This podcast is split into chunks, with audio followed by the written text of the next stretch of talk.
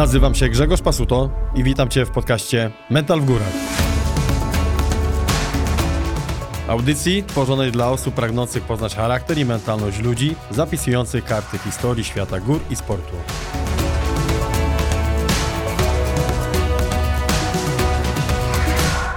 Dzisiaj moim i Waszym gościem jest po raz kolejny Piotr Krzyżowski. Rozmawiamy dzisiaj na tematy, które mnie zawsze frapowały. To znaczy, jak kondycyjnie przygotować się w góry wyższe czy na ośmiotysięcznik oraz jaki sprzęt będzie dla nas najlepszy. Piotr zdradza kilka naprawdę fajnych patentów treningowych e, oraz wymienia konkretne sprzęty, konkretne marki, które będą przydatne e, i sprawdzają się w górach wyższych. Zapraszam Was do wysłuchania tej audycji. Mental w górach, Grzegorz Pasuto. Dzisiaj moim Waszym gościem jest Piotr Krzyżowski. Cześć Grzegorz. E, Piotrze, jesteś u nas drugi raz, a w sumie ja u Ciebie, bo jesteśmy w Bielsku.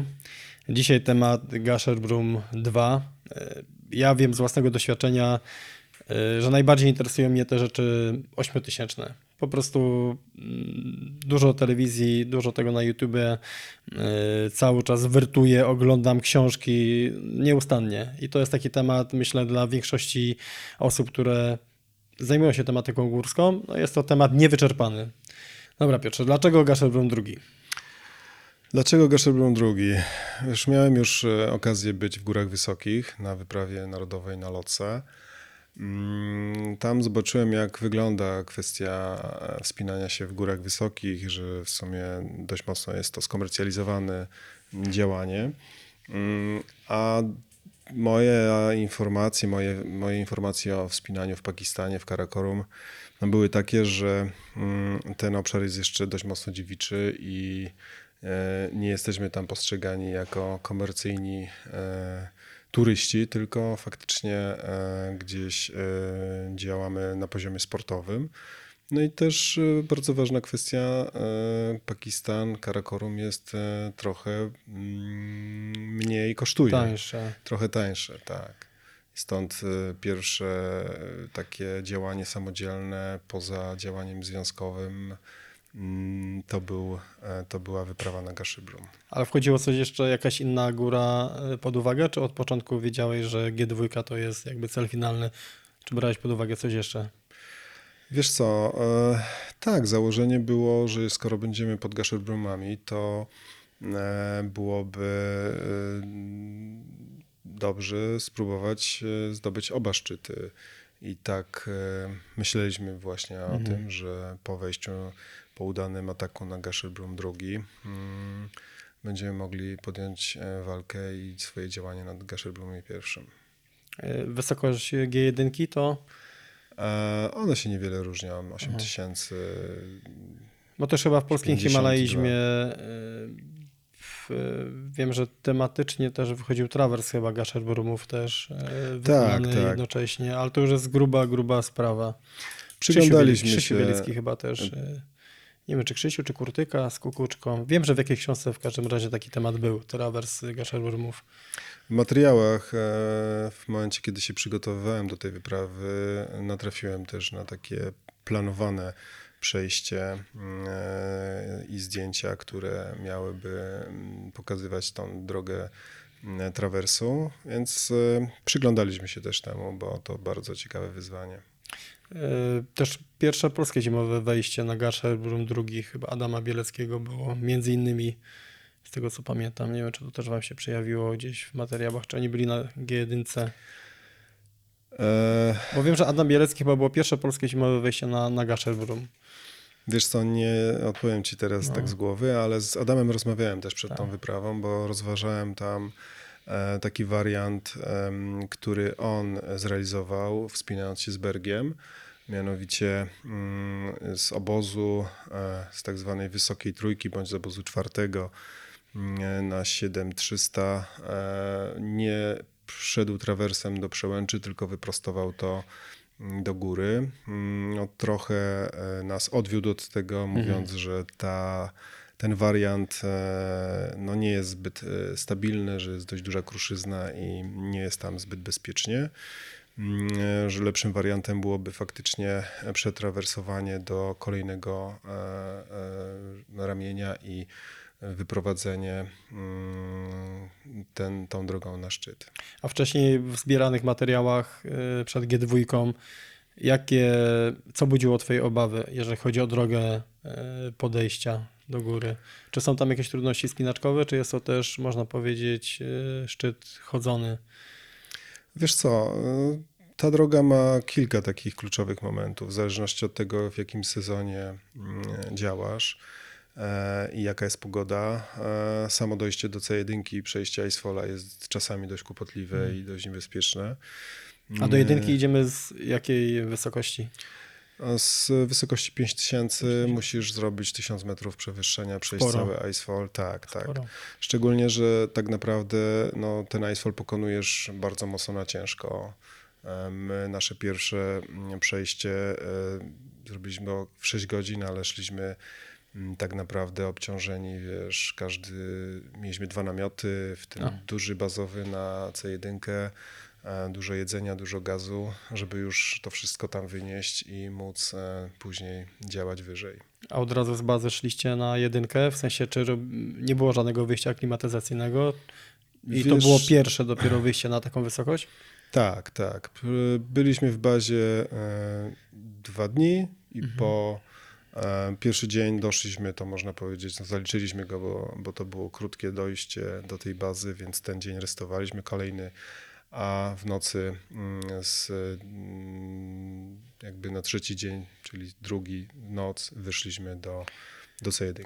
Okej, y, jakby kwestie obozów omówimy sobie troszeczkę później. Powiedz jeszcze nam o sprawach organizacyjnych, czyli ile wcześniej rozpocząłeś przygotowania y, do wyprawy, jeżeli chodzi o kwestie sprzętowe i też kwestie y, dokumentacji. Wiesz co, e, wyprawę na Gusher Broom, e, tutaj od, do samego końca nie byliśmy pewni tego, czy my wyjedziemy. To wszystko, na Gusher Broomie miałem działać rok wcześniej. Niestety e, wydarzyły się kwestie związane z pandemią. E, Pakistan był zamknięty, Nepal był zamknięty. W Pakistanie był taki twardy lockdown. Przez kilka miesięcy w ogóle nie mogli wychodzić nawet z domów. No więc te wyprawy się nie zrealizowały. Mm, Dlatego do końca nie byliśmy pewni, czy my wylecimy. I też te przygotowania były takie troszkę obarczone tym takim ryzykiem. No więc y, no ja mam taką zasadę, że w sumie jestem w ciągle w jakimś trybie treningowym. Oczywiście jak już y, e, te sprawy są dopięte, jakieś 4 miesiące przed wyprawą e, wchodzę już w taki tryb e, bardzo specjalistycznych treningów dostosowanych do tego, mm, co zamierzam robić i, i z jakimi wyzwaniami mm, się tam zderzyć. E, Tak samo było z przygotowaniami takimi logistycznymi, no, z uwagi na to, że mm, jak poprzednio też e, wspominałem, większość swoich wypraw organizowałem sam. Więc mocno musiałem się skupić nad e, tą sprawą logistyki, dogadywać te wszystkie tematy. No, w, działając w Pakistanie nie jesteś w stanie mm, wszystkiego zorganizować sam. Musisz się zdać na jakąś agencję, która tego typu kwestie e, zorganizuje. Jest sporo agencji, czy jest monopol na to przez określone tylko agencji? Jak Wiesz jest co, wyborem? y, Jest dość dużo agencji, niemniej jednak e, my wybraliśmy agencję, z którą działa większość polskich e, wypraw, która też organizowała zimowe próby zdobycia e, batury, K2, więc e, w sumie mam też taką relację z właścicielem tej, e, tej agencji przyjacielską. e, Akbar, mm, można powiedzieć, jest moim przyjacielem, więc e, skorzystałem z jego, z jego wsparcia, z jego usług. Y, Co zapewniła agencja? Wiesz, agencja zapewnia e, załatwienie wszystkich formalności e, dotyczących e, permitów na szczyt, e, dotyczących e, pozwoleń e, na wejście do parku, em, kwestie e, tak naprawdę logistyki transportu, która jest tam też e, bardzo ważna, no bo mm, nie funkcjonuje jakiś transport zorganizowany w wielu obszarach. Mm, I to jest jakby ta podstawowa kwestia. No i tak naprawdę spotykasz się z człowiekiem z agencji na lotnisku, który ci mm, organizuje, Pilotuje pilotuje dalej te kwestie. No i to, co jest y, w sumie e, już w górach najważniejsze. Agencja organizuje mm, ten e, obóz bazowy, w Mhm. którym masz e, zapewniony mm, namiot bazowy i y, i jedzenie, to, które spożywasz w czasie wyprawy w basecampie. Czyli jedzenie w Basecampie masz zapewnione z góry przez y, agencję i to wchodzi jakby w koszty, które opłaca, Tak, opłacacie. tak. I nie warto z tego rezygnować. E, Wiem, że ktoś tam czasem próbował, ale e, funkcjonowanie w górach wysokich, gdzie wszystkiego ci brakuje i e, przeżycie tego Mhm. na liofoodzie, na liof- liofilizowanej żywności, no nie jest e, najlepszym rozwiązaniem. Trzeba jednak, e, trzeba dobrze jeść w górach. Bo też te agencje działają w określonym czasie, y, to znaczy jest to lipiec, sierpień, y, wtedy jest takie największe zagęszczenie y, osób, które pragną zdobyć szczyt. Tak, tak. Na tej trasie trekkingu agencje w sumie działają, można powiedzieć, w wielu obszarach wspólnie, razem. E, Idzie ogromna karawana e, i e, tragarzy, którzy przenoszą, ale również koni, mułów, które przewożą. Mm, Część tego trekkingu też jest pokonywana samochodami terenowymi. Chociaż, tak jak wspominałem, mm, Pakistan jest mniej skomercjalizowany, bo w Nepalu można powiedzieć, że szlaki prowadzące do, do basecampów są naprawdę świetnie utrzymane i ta turystyka mm, trekkersów jest tam bardzo mocno promowana i, i mocno się rozwija. No w Pakistanie takie rzeczy nie funkcjonują. Tam bardzo rzadko możesz spotkać trekkersów, którzy nie są wspinaczami, czy też nie biorą udziału w jakiejś wyprawie, która jest tam zorganizowana. Mm, A to jest też, e, przepraszam, że przerwę, poprzez zagrożenie, nie wiem, była tam prawda, sprawa w Pakistanie, jeżeli chodzi o ataki. Czy to też jest z tym związane, że nie wiem, agencja może w mniejszym stopniu zapewnić bezpieczeństwo, czy jest to po prostu, nie wiem, surowszy klimat? Jakby czym to się różni, że właśnie Pakistan jest mniej oblegany przez turystów? Mm, Pakistan ma dość e, rygorystyczne reguły funkcjonowania w górach. E, Każda wyprawa musi mieć swojego oficera łącznikowego. Mm, e, Na całej trasie trekkingu co 10-12 kilometrów mijasz e, posterunki, w których, e, w których takie małe armii posty, w których e, jest tam kilkunastu, kilkudziesięciu żołnierzy. Praktycznie przez cały, cały trekking przez lodowiec Baltoro biegnie jakiś kabel łącz, łączący, awaryjnie zapewniający łączność. Mm, e, Oni bardzo mocno akcentują e, swoją obecność w tych górach. Obecność Em, wojskową. Obecność wojskową. Tak. Pakistan jest mocno zmilitaryzowanym krajem i milionowa armia e, w dużej mierze kontroluje wiele obszarów życia gospodarczego. Miałem tego sposobność doświadczyć, bo mm, pojechałem odwiedzić mojego kolegę, m, który, którego poznałem, oficera łącznikowego Mhm. mojej grupy Tajmura, do szpitala wojskowego. No to ten świat naprawdę się dzieli na świat y, armii, y, taki bardzo poukładany, hierarchiczny, y, z dostępem do wielu usług, do darmowej szkoły, darmowego, darmowej służby medycznej i na ten świat poza armią mm, który no, widać, że mm, osoby będące w armii naprawdę tam bardzo do, dobry, wysoki poziom życia. Ale to taka sama sytuacja właśnie była w Kaszmirze, jak byłem. E, I tak jak e, wspomniałeś, tam ludzie chcieli służyć w armii, bo armia zapewniała w Indiach tak samo. e, Baza była praktycznie co 15-20 km w zależności od- ukształtowania terenu i tam praca w armii była wręcz pożądana, bo dzięki temu, mimo nawet, że osoba wyjeżdżała na pół roku, i była pół roku poza domem, to wiedziała, że zapewnia WIG jakby pieniądze, że to, co właśnie wspomniałeś, e, dostęp do służby medycznej, gdzie jest bardzo, bardzo ciężko właśnie w tym rejonie, więc jest to też taki chyba trochę kontrast pomiędzy tym, co mamy u nas, a, a pomiędzy tym właśnie, co jest w Pakistanie i Indiach. Zresztą oni akurat są na granicy, więc wojują między Tak, sobą. e, o Kaszmir jest e, konflikt nierozstrzygnięty do Tak. tej pory. E, Też dużo takich rozmów odbyłem e, z Tajmurem na temat e, istoty tego konfliktu i mm, tego, jak oni na to patrzą. Ja zawsze bardzo lubię poznać opinie ludzi tam mieszkających, bo bardzo często to, co nam przekazują media, mm, mija się z tym, co mówią mieszkańcy tych terenów. E, Oni wcale nie chcą, e, jak to powiedział Tajmur, em, em, wchłonąć Kaszmiru, e, czy też, żeby Kaszmir stał się częścią Pakistanu. Oni bardzo by chcieli, żeby Kaszmir po prostu był niezależnym regionem, na który nie wpływają Indie. Ale trzeba powiedzieć, że bardzo piękny rejon Kaszmir. Tak. I turystycznie no, naprawdę na wysokim poziomie. Dużo, dużo turystów tam przyjeżdża. No tak, ale faktycznie sytuacja jest dość napięta. Mm, Te, te posterunki, które są w górach, e, to już e, nie było dla mnie niczym nowym, że co jakiś czas e, ktoś z nich strzelał, że mm, ci żołnierze w nocy wyruszali na jakieś patrole, na przełęcz, żeby zaakcentować swoją obecność, bo po drugiej stronie są z kolei Tak. jest armia indyjska, która również robi tak samo. No, jest to specyficzny region, trzeba też e, na to uważać, bo w, w pobliżu tych baz nie wolno robić żadnych zdjęć, nie wolno mm, e, filmować tych żołnierzy, żeby też nie mieć e, z tego... Nie kusić tutaj. Nie kusić losu, nie mieć problemów.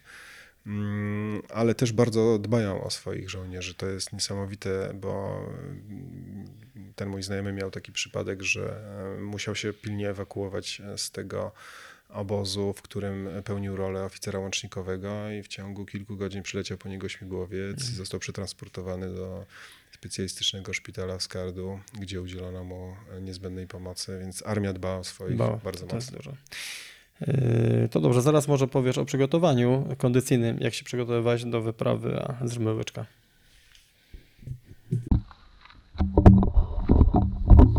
Test kamery. Testujemy, jak to będzie działać. Może na wysokości dobrze. Zobaczymy, jak to jest w Karakorum. Tak.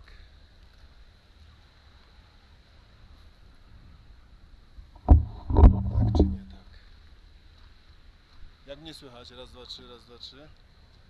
Raz, dwa, trzy. Okej, kwestie treningowe. Już y, możemy to powiedzieć, nagrywamy to drugi raz. Także Pio- Piotr będzie powtarzał to, co już ja wiem. Y, Natomiast parę rzeczy jeszcze mi właśnie doszło do tego, co mówiłeś, też będę miał parę pytań. Także powiedz, y, ile miesięcy wcześniej zaczynałeś i jak właśnie był skompilowany twój trening? E, tak jak Ci wspominałem, ja jestem w takim ciągłym cyklu treningowym, ale gdzieś e, trening już e, sprofilowany pod konkretny wyjazd, pod konkretny cel. Zaczynam jakieś 4 miesiące przed e, planowanym terminem wyjazdu. No i wtedy mm, jakby przesuwam pewne, pewne mm, obciążenia treningowe w taki sposób, aby nabudować masę mięśniową nóg, aby popracować nad y, tą wydolnością y, na poziomie właśnie progu mleczanowego, żeby mm, móc przygotować się do długo, długotrwałego wysiłku mm, dość, e, na dość wysokim poziomie. A jakieś akcenty powyżej progu mleczanowego, czy raczej siedzisz cały czas właśnie, znaczy inaczej, czy robisz akcenty do progu mleczanowego, czy też, bo wiadomo na Swiftie są y, treningi nieco mocniejsze, czy też y, wchodzisz w strefę beztlenową? Wiesz co, tak, wchodzę w strefy, bo żeby móc e, ten poziom cały czas podnosić, no to musisz dawać te akcenty.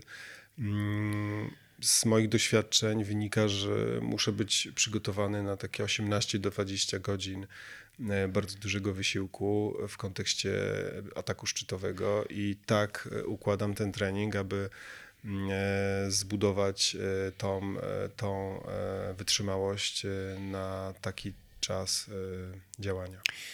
Czy odczucie treningowe w strefie beztlenowej można w jakiś sposób porównać do odczucia będąc na dużej wysokości, gdy jest y, mniejsza ilość tlenu? Trudno mi to porównać. Jak jesteś e, na treningu, to wiesz, że zawsze możesz odpuścić, po prostu zejść e, i, i, i, i się zatrzymać. E, W górach no, to nie jest trening, to jest prawdziwa, prawdziwa, e, prawdziwe działanie, prawdziwa akcja i e, nie możesz odpuścić, a z drugiej strony musisz bardzo umiejętnie gospodarować swoimi zasobami, żeby nie doprowadzić się do stanów, kiedy nie będziesz mógł wrócić. Tak jak wcześniej powiedziałeś, y, trenażer 5-6 razy w tygodniu, z reguły zaczynasz o godzinie 5 rano. E, Stanowi to dla ciebie jakiś problem, że rano musisz, no szczególnie taka jak teraz jest pogoda na zewnątrz, ciemno, wracasz z pracy, też jest ciemno. Stanowi to jakiś problem dla ciebie, czy z automatu budzik y, budzi, nie dajesz żadnej drzemki, od razu wstajesz i trenujesz? Wiesz co, mój organizm już jest tak dostosowany do takiego trybu funkcjonowania i on też wynika jakby z moich, z mojego stylu życia, z pracy, z tego, że jestem mm, zwyczajnym człowiekiem, który musi po prostu rano wstać, ogarnąć e, e, swoje zadania zawodowe, e, rodzinę.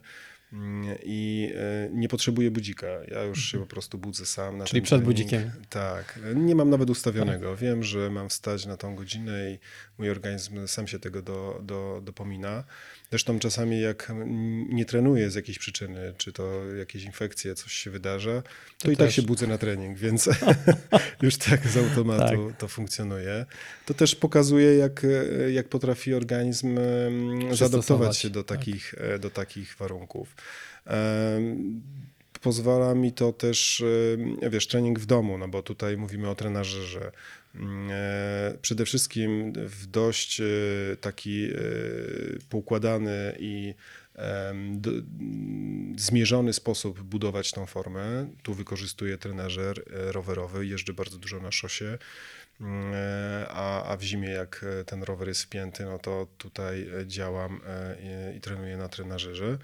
Mm, Później trening obwodowy, e, stretching, rozciąganie. Tak A to od razu, gdzieś- od razu po trenażerze robisz? Tak, y, tak. obwo- e, na czym trening obwodowy polega u ciebie? Wiesz co, u mnie trening obwodowy polega na treningu siłowym e, z obciążeniami, które gdzieś tam mam w, w swoich zasobach i też trenuję wykorzystując, jakby działając na, na, na wykorzystując takie mm, urządzenia jak berety, aby stabilizację trenować mięśnie głębokie, mm, czyli to, co sobie robię na górze, trenując powiedzmy górną partię ciała, to nogi cały czas pracują, żeby e, walczyć o, o, o tą sylwetkę e, i to jest, to, to daje duże efekty, ponieważ e, to też jest ważne, no jak się wspinasz, jesteś wielokrotnie w trudnym terenie, w jakichś trawersach, ta, te, ten twój respons, odpowiedź twojego układu błędnika musi być bardzo szybka, a musisz, wiesz, czasami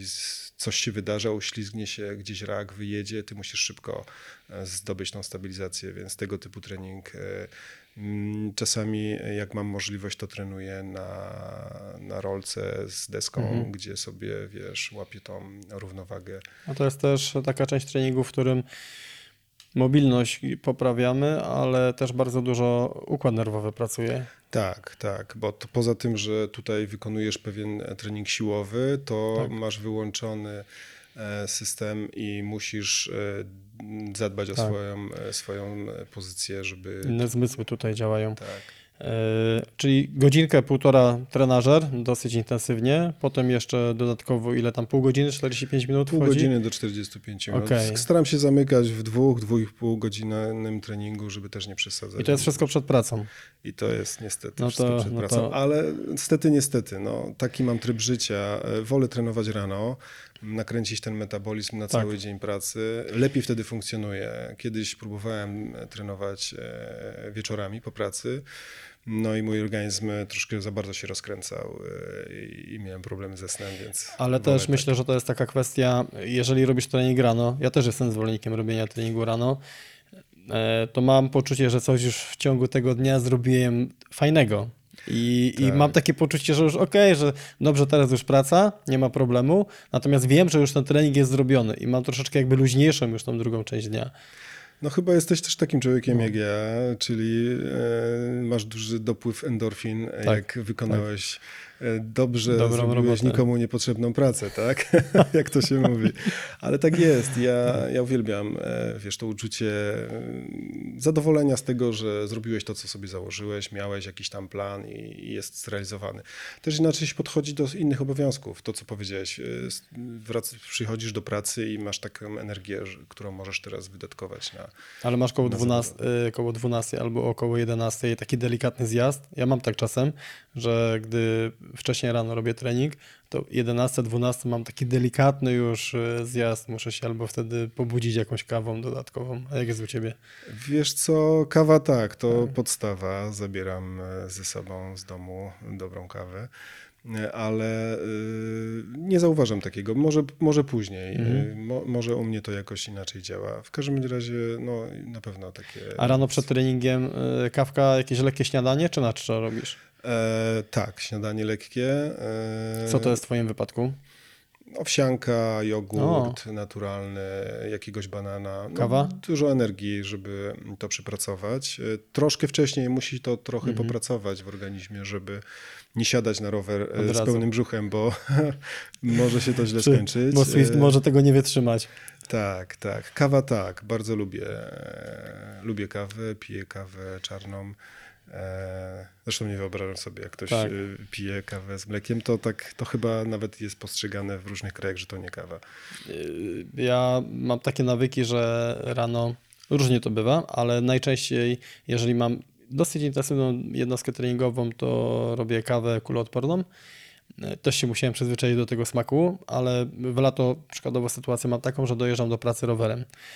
Nie lubię wtedy nic jeść, bo gdybym ja zjadł owsiankę, to naprawdę musiałbym godzinę poczekać, więc y, taka kawa kuloodporna plus banan, spokojnie półtora godziny mogę na wysokich obrotach tutaj pracować, więc y, to też jest taka fajna rzecz i chyba jest takie też przełożenie troszeczkę jak w tych górach, że e, w górach często na atach szczytowy ogólnie działalność górska wiąże się z tym, że rano te śniadanie jest raczej takie dosyć ubogie.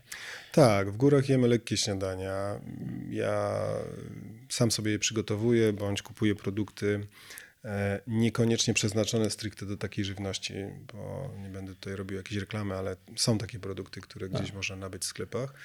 Mm, I one nie dają zbyt dużej energii, bo to jest e, rzędu 200, 220 kilokalorii. Oczywiście, jak sobie to ubogacimy w, e, w taki sposób, że dorzucimy tam jakieś suszone Owoce. owoce, czy, czy Orzechy orzecha, jakieś.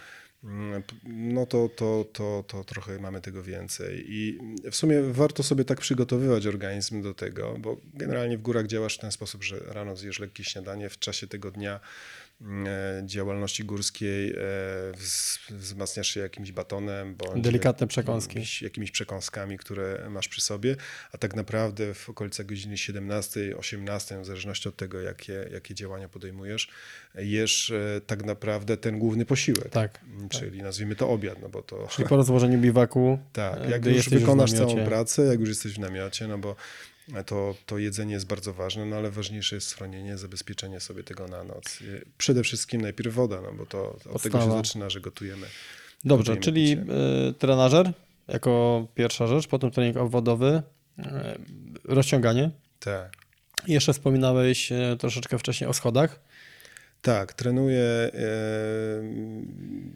wiem, co organizm zjada Mhm. naj, naj, najszybciej w górach i te nogi to jest coś bardzo ważnego, mięśnie, które musisz nabudować, więc e, wprowadzam taki trening. Mieszkam w e, takim miejscu, że mam do dyspozycji 80 schodów. E, Wrzucam plecak na plecy. To też e, fajnie działa, bo przyzwyczajasz sobie ramiona do, do pewnego obciążenia, które jest czymś naturalnym później. Ta waga górach. 15 kg jest podyktowana kwestią ciężaru w górach. No, też Tak, średnio poruszamy się, jak już e, działamy między obozami, to poruszamy się w granicach właśnie 10 do 15 kg, więc więcej raczej się nie nosi, chyba że na takie pierwsze dojście do C1, gdzie musisz zabrać tego zdecydowanie więcej. więcej. E, No i dla mnie takie obciążenie plus e, kilkanaście, kilkadziesiąt powtórzeń e, takich sodów no, robi odpowiednią pracę dla, dla Twojego układu. Takie schody są o tyle lepsze niż ruchome schody na siłowni, bo przede wszystkim jest aspekt schodzenia, gdzie te stawy pracują najbardziej. Tak, tak. No nie możemy o tym zapominać, bo e, ta stabilizacja na zejściu jest bardzo ważna. E, Można powiedzieć w moim odczuciu, że wejście jest e, łatwiejszą tą częścią. To schodzenie jest zawsze podyktowane jakimś niebezpieczeństwem, czy też wyjechania, czy uślizgnięcia się, więc trzeba pracować nad tymi mięśniami. Bieganie w terenie. Zdarza mi się biegać, aczkolwiek z uwagi na kontuzję Achillesa, taką permanentną, e, z którą sobie lekko poradziłem przez to, Mhm. że, że nie narażam tego Achillesa ciągle na, na taki efekt. S- Zdarza mi się biegać, y, bo to bardzo lubię i takie poruszanie się. Raczej stosuję taką technikę bardzo szybkiego poruszania się e, na granicy biegu truchtu, e, a bardziej zbiegi właśnie po to, żeby mm, tutaj też popracować nad, nad mięśniami. Pewnie też tą metodę treningową, którą masz wypracowaną, ona jest na, pewno pod uwagę y, bierzesz też to, że ty już masz duże doświadczenie górskie, więc wcześniejsze przygotowania pod y, Śnieżną Panterę i pod szczyty siedmiotysięczne e, to jest ogrom pracy, którą ty musiałeś wykonać wcześniej. E, Więc teraz twoje przygotowania też są konkretnie, można powiedzieć, spersonalizowane. Już wiesz, co twój organizm potrzebuje.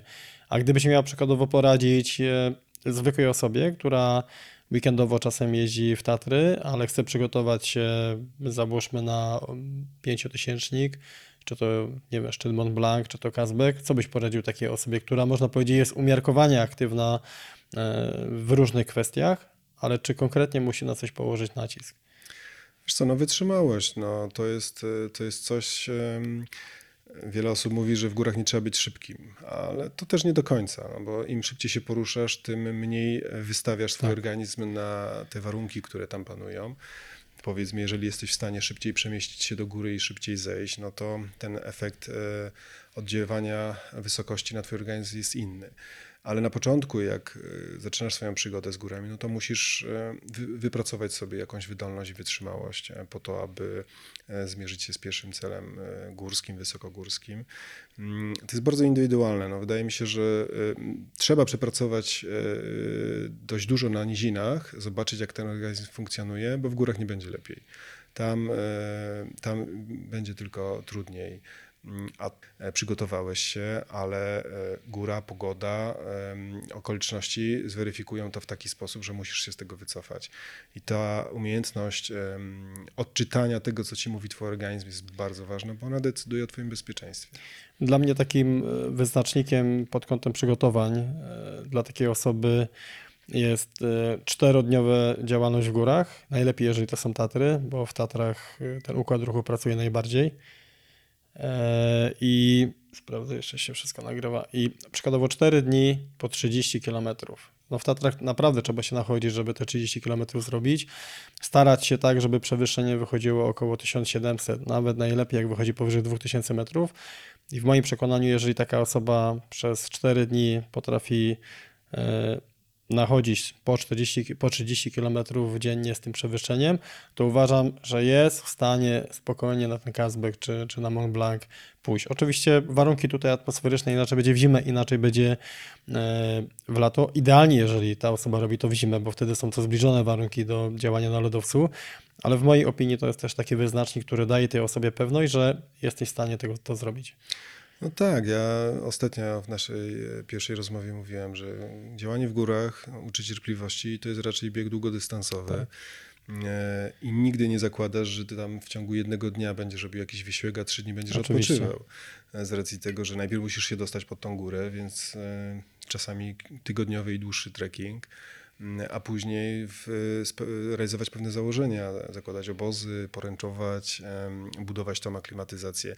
Tak naprawdę nie ma czasu na regenerację, będąc e, na określonej wysokości. Nie wiem, w tym roku działałem, Basecamp był na 5000, no to zapomnij o tym, że na wysokości 5000 będziesz się w jakiś sposób regenerował. Oczywiście. Jeżeli nie jesteś przygotowany na to, żeby się z, takimi, mm, e, z taką wysokością mierzyć i znajdować w jakiś sposób e, miejsce nawet na taką krótką regenerację, dobry posiłek, bo to się też to jest bardzo ważne. Przede wszystkim dobry sen. To jest moim, moim zdaniem, na tym nie ma co oszczędzać. E, Na początku e, stosowałem jakieś, wiesz, karimaty, em, lekkie, czy nawet w ogóle jakiś podstawowy, Mhm. podstawowy sprzęt, bo twierdziłem, że można się wyspać na wszystkim, ale teraz doceniam e, dobry, wygodny, e, wygodny taki sen e, na dobrze napompowanym materacu, który czasami waży mniej niż karimata, a daje ogromny komfort snu. No i właśnie o tych kwestiach sprzętowych zaraz sobie powiemy po przerwie.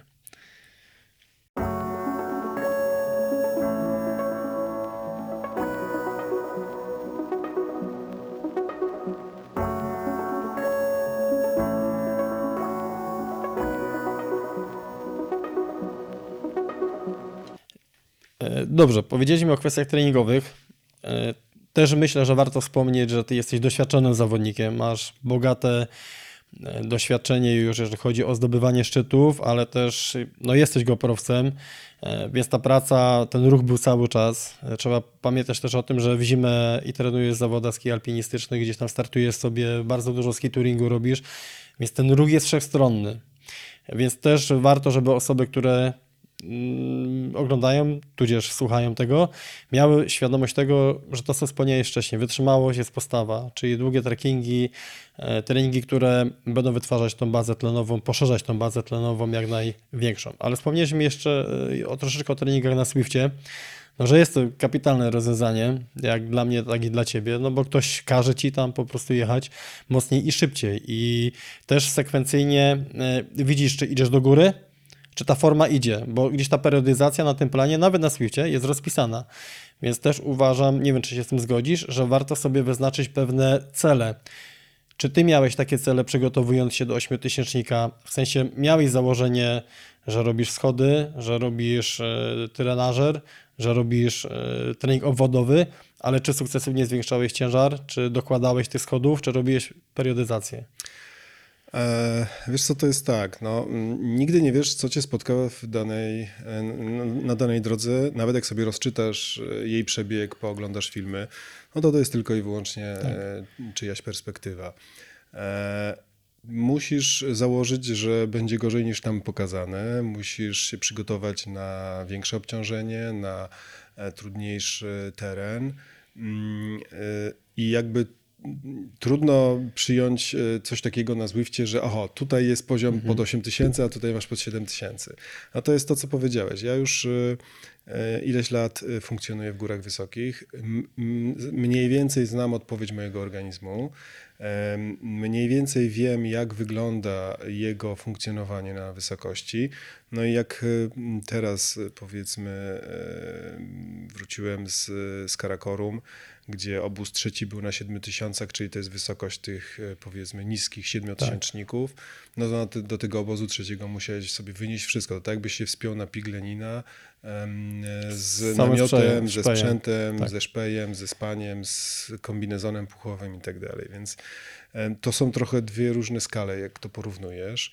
Y, Ja zazwyczaj zakładam, e, że będę potrzebował e, więcej. Wolę e, przepracować mocniej ten, ten, ten czas, ale też podchodzę do tego w jakiś sposób zdroworozsądkowo, że jeżeli sobie założyłem jakiś cel na trenażerze i akurat mi się nie udało dojść do takiego, nie wiem, poziomu FTP, czy, czy, czy, czy no raczej tutaj jest to, jest jakimś, jakimś moim miernikiem, przy czym trenażer jakby i jazda rowerowa nie jest moim docelowym e, sportem, więc ja tego też nie traktuję jako wykładnik powodzenia w górach.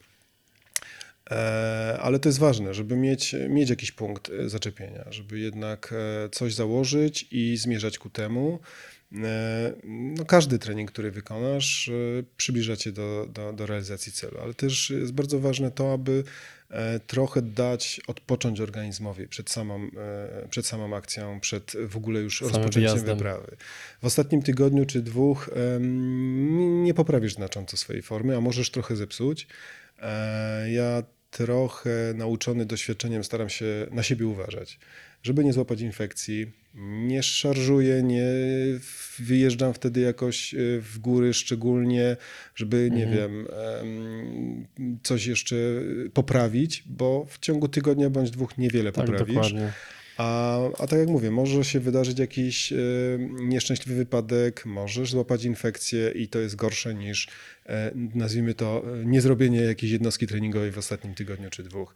Wtedy już koncentruję się na, na, na takim wypoczynku dla organizmu, na trochę pracy mentalnej, takim nastawieniu się na to, z czym się tam spotkam i jak mam sobie to roz, rozplanować. Ja zresztą mam taką bardzo często autoprojekcję. E, Jak trenujesz na trenażerze, to wiesz, albo Tak. słuchasz muzyki, albo twoja głowa pracuje nad czymś. E, Większość moich wspinaczek e, mam już odbytych w głowie. Po prostu obóz po obozie, e, co będę robił, jak to zamierzam rozplanować, e, jaki sprzęt zabiorę, co zmodyfikować. Bardzo często o tym myślę e, w czasie treningów i to jest świetne, bo e, wiesz, nie wiesz kiedy się trening skończył, a ty jeszcze masz, a ty jeszcze, jeszcze jesteś w obozie trzecim, a, A gdzie ty jeszcze, tu atak? tak, a- a jeszcze dwa przed tobą. Tak, tak. Więc to jest fajne, żeby też przygotować się na to, bo wtedy w górach nie zaskoczy cię tak wiele. Masz już to przemyślane, masz jakiś plan na rozwiązanie. Ja zawsze mm, też e, staram się analizować pewne e, sytuacje na zasadzie rozkminiania scenariusza, tak? Jeżeli coś pójdzie nie tak tutaj, to mogę zrobić to. Jeżeli pójdzie coś nie tak na tym obszarze, to już pewnych rzeczy nie mogę zrobić. Są punkty zwrotne na każdej wyprawie, z których się już nie za bardzo możesz cofnąć i wtedy tylko i wyłącznie szczyt i, i, i- i koniec. E, Czyli superkompensacja jest jak najbardziej ważna. To, co mówisz, że jak organizm jest obciążony zb- zbytnio, to może popaść w jakąś infekcję i pojedziemy osłabieni w ten rejon, w którym chcielibyśmy być w 100% formie. Natomiast pod kątem tego treningu mentalnego, bo teraz wspomniałeś o wizualizacji, czyli rzeczy, które ty starasz się przewidzieć wcześniej, to jest uważam bardzo ważne. Natomiast czy też e, w 100% nie jest to tak, że ty możesz na zasadzie prawa Murphy'ego też zrealizować negatywny scenariusz? Wiesz o czym mówię? Eee, wiesz co, ja jestem zawsze... Czy zbytnie rozkminanie też jest tutaj? Nie, nie. Tutaj to nie polega na tym, Mhm. że mm, e, analizuję e, ewentualne możliwości porażki. Mhm. Tu, tutaj u mnie to nie działa tak. Ja jestem nastawiony, jeżeli jadę tam i zapadła decyzja, że, że, że chcę spróbować e, Szczyt na jakiś zapłacony, Szczyt, szczyt zrobiony, tak. szczyt zrobiony. Bardzo często to, to jest powiedzenie Jurka Jurka Kukuczki. Kukuczki. Tak. Ale e, to, to musi tak funkcjonować. Jeżeli nie jesteś tutaj e, w domu przekonany o tym, że ty jedziesz na wyprawę po to, żeby wejść na szczyt i że nie jesteś nastawiony, że ty po prostu tam jedziesz zrealizować ten plan. Oczywiście może się wydarzyć e, różnych rzeczy, masę różnych sytuacji, no ale nie możesz zakładać, że "O, dobra, to ja tam będę tylko, ja jadę na tą wyprawę, żeby tylko e, dojść do trójki, albo będę pracował na innych, czy coś na dużych wyprawach bardzo często się spotkałem z takim stwierdzeniem, ja tylko jadę, żeby do dwójki, do trójki popracować. No. Czyli jadą się sprawdzić, a tak, Tak. naprawdę to nie o to chodzi. Ja pamiętam Krz- słowa Krzyśka Wielickiego, który powiedział, że e, on wtedy opowiadał, e, była rocznica zdobycia, jakaś rocznica zdobycia polskiego szczytu. On powiedział w ten sposób, my wszyscy pojechaliśmy na tą wyprawę i każdy pojechał tam, żeby wejść na szczyt. Tam nie było ludzi, którzy zakładali, że będą pracować, nie wiem, do dwójki, do trójki, a ktoś inny jest liderem. My wszyscy chcieliśmy być na szczycie. Jeżeli masz takie nastawienie, oczywiście strach, lęk, to jest coś, z czym się musimy em, gdzieś zderzyć, ale jeżeli y, masz y, cel, który przyjechałeś zrealizować, to po prostu musisz podejmować wszelkie działania. Coś się wydarza, e, musisz zmodyfikować swój plan działania e, w taki sposób, aby być bezpiecznym e, i dalej realizować swój cel. Jeżeli już obiektywnie się tego nie da zrobić, no to musisz się wycofać, no ale mm, nie ma sytuacji bez wyjścia. Zawsze jest jakieś rozwiązanie, tylko być może potrzebujesz trochę więcej czasu, żeby go odnaleźć. Tutaj w tym, co powiedziałeś, znajduję pewną, pewne porównanie sytuacji. Mam kilku znajomych, którzy działają akurat y, w wojsku, gdzieś tam w wojskach specjalnych i zajmują się kwestią selekcji i tam bardzo często pada takie stwierdzenie, że osoby, które przychodzą się sprawdzić, bardzo często odpadają. Osoby, które zrobiły zadanie domowe wcześniej, czyli przygotowały się i przychodzą właśnie z tym pozytywnym nastawieniem, ale te pozytywne nastawienie jest związane właśnie z tym, że oni wykonali szereg pracy wcześniej po to, żeby przyjechać i po prostu zrobić to.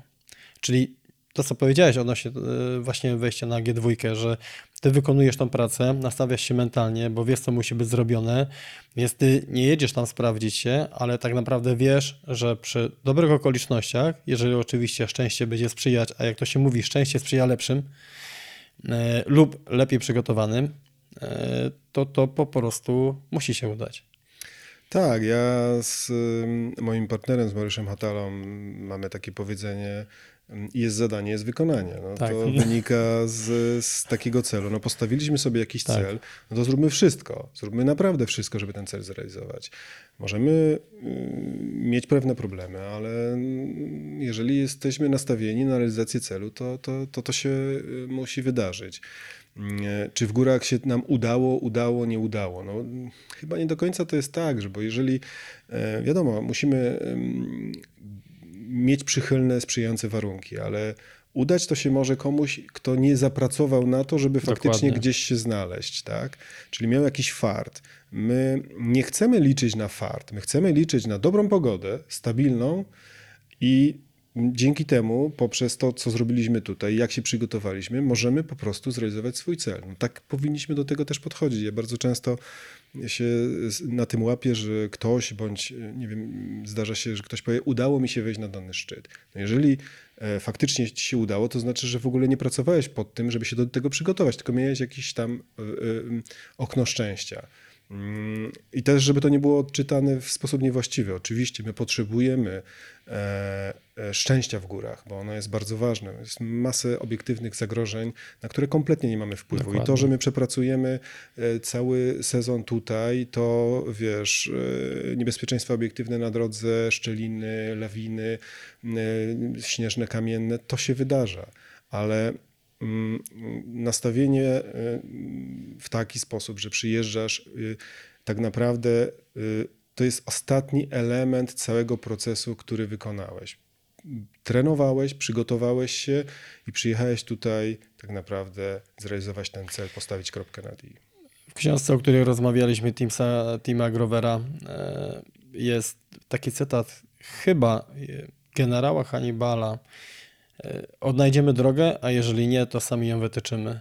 I uważam, że to jest właśnie bardzo dobre podejście, czyli zrobimy wszystko, by zrobić to, co jest w naszej mocy, e, idąc śladami naszych poprzedników, a jeżeli to nie wystarczy, to mamy mieć takie podejście mentalne, że sami sobie z tym damy radę, czyli możemy być postawieni przed faktem dokonanym, że czegoś się w ten sposób nie da zrobić, więc zawsze mamy jakiś scenariusz alarmowy, ale idziemy do przodu.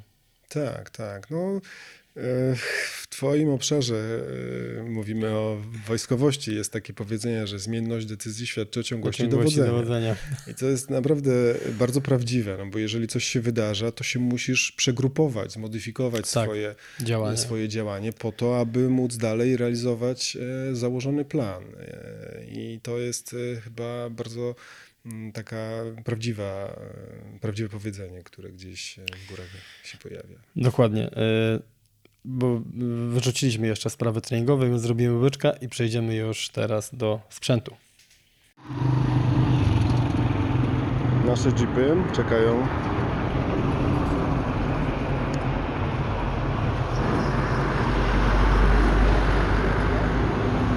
Bagaż już wyjechał.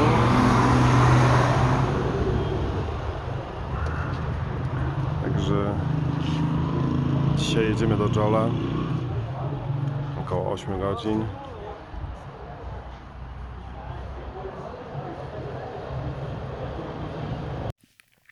Dobrze, teraz przejdziemy do kwestii sprzętowych. De facto nawet mamy tutaj troszeczkę sprzętu. Powiedz mi, jak ważny on jest i czego ty używałeś właśnie w trakcie wyprawy na G2?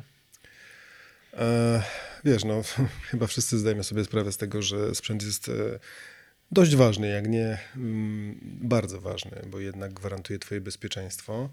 Mm, e, I, i mm, no, ja już w trakcie, to co też wspomniałeś, e, trochę lat działam, więc miałem sposobność e, przetestować sprzęt różnych producentów i znaleźć coś, co mi tam gdzieś odpowiada. Mm, Dla mnie wyznacznikiem zawsze jest e, prostota obsługi, e, coś, co e, spowoduje mm, e, też prosta budowa, czyli coś, co może się zepsuć, e, gdzieś jest zbyt skomplikowane do naprawienia w trudnych takich warunkach, gdzie my się znajdujemy. No nie mamy tam warsztatu, w którym sobie możesz coś, coś podreperować, więc tak naprawdę masz e, Power nóż, tape'a. e, power tape'a, em, super jak masz Latermana, którego możesz użyć, żeby A jest ciężki, trzeba A jest ciężki, więc Jest wybór, ciężki. wybór jest taki, że w Basecampie tak, ale już wyżej nie. Mm, I, i, I to jest kluczowe. A I waga też- tego sprzętu, co jest dla mnie najistotniejsze, Tak. z uwagi na to, że wiesz, mówiliśmy o tych 15 kilogramach, o tym plecaku. Mm, To jest to, co nosisz, ale jeszcze oprócz tego nosisz rzeczy na sobie, które Też którymi- ważą. które też ważą, bo dociążasz samego siebie, jednocześnie cały twój układ. O tym też trzeba pamiętać, bo bardzo często trenujesz tutaj na nizinach, biegasz sobie w lekkich butach. Ja zresztą e, mam takie swoje doświadczenia osób, które są e, bardzo e, aktywne, są bardzo dobrymi sportowcami tutaj, ale oni biegają, robią wyniki, e, ponieważ biegają z kamizelką biegową. Wystarczy, że nałożysz im plecak 15-kilogramowy i z naprawdę wymiatacza robi się przeciętny, s- przeciętna osoba, która porusza się e, nawet czasami wolniej niż, e, niż e, osoby nie mające takich wyników. Dyskomfort też. tak. Tak. Z ich układ y, mocno się zmienia. Tak jak mówię, no, tutaj biegali sobie w kamizelkach, a dokładasz im 15 kg i ten organizm nie potrafi sobie z tym poradzić. Także to jest bardzo ważne. Mm, A jeżeli chodzi o ten sprzęt, kwestie też, że tak jak powiedziałeś, on powinien być jak najmniej skomplikowany. To z własnego doświadczenia też wiem. E, Na wysokości nasz mózg funkcjonuje też trochę inaczej i pewne rzeczy, które są bardzo łatwe dla nas tutaj na nizinach, e, na większej wysokości potrafią być dosyć skomplikowane. I tak jak mówimy, kwestia zamków, odpinania, zamykania, e, czy też marznących rąk, no tutaj ta obsługa jakby, która będzie dopasowana maksymalnie pod ciebie, bo wiem, że wy też przerabialiście wiele rzeczy. tak, tak. Czyli Ja dłuższe, jest- dłuższe repiki do, do, do zamków, bo w łapawicy to już jest ciężej to chwycić, czyli nawet oryginalny sprzęt, który można powiedzieć powinien być najwyższej jakości i dopasowany na maksa, to wy i tak personaliz- personalizowaliście pod siebie. No tak, no wiesz, y, sprzęt to też moda i pewne rzeczy, które dobrze wyglądają na wieszaku, niekoniecznie są praktyczne po prostu w górach. E, Większość moich e, ciuchów e, ma wymienione e, przedłużki do, do, do, do zamków na takie, które można złapać w, w grubej rękawicy i, i obsłużyć. Mm, Większość rzeczy, które używam, e, sprawdzam wcześniej i pozbawiam pewnych elementów, które nie decydują o funkcjonalności tego sprzętu, a zmieniają diametralnie wagę e, tego, tego sprzętu, który używam. Więc no to jest bardzo ważne. Ważne jest to, żeby umieć posługiwać się tym, co masz. Bardzo często ludzie gdzieś tam doposażą się w jakiś sprzęt i nie do końca się nauczyli go obsłużyć. No, Nie, nie, nie, nie, nie podziałali nawet, nie ubrali się w to wszystko, e, żeby zobaczyć, czy się w tym wygodnie bądź mniej wygodnie mogą poruszać, co tutaj można zmienić. No ja mam tą, ten komfort, że jeżeli już chodzi o taką specjalistyczną personalizację, na przykład odzieży puchowej, no to współpracuję z pracownią Małachowskiego, z Bartkiem Małachowskim, z Adamem, no i e, oni dzielą się swoimi doświadczeniami. Ja przekazuję im swoje doświadczenia z użytkowania danych elementów e, odzieży. No i staramy się zmodyfikować je pod moje potrzeby, a no, czasami te rzeczy wchodzą również do produkcji, bo są, bo są pewnym, pewną I- wypadkową potrzebą. Jeżeli już przy tym jesteśmy, to osoby, które nas oglądają będą miały troszeczkę lepiej, bo Piotr tutaj przyniósł y, coś ze sobą i pokażemy to. Y, Jest to kombinezon, y, który używaliście w trakcie, chyba na, na początku przeznaczenie tego było zimowej wyprawy, tak?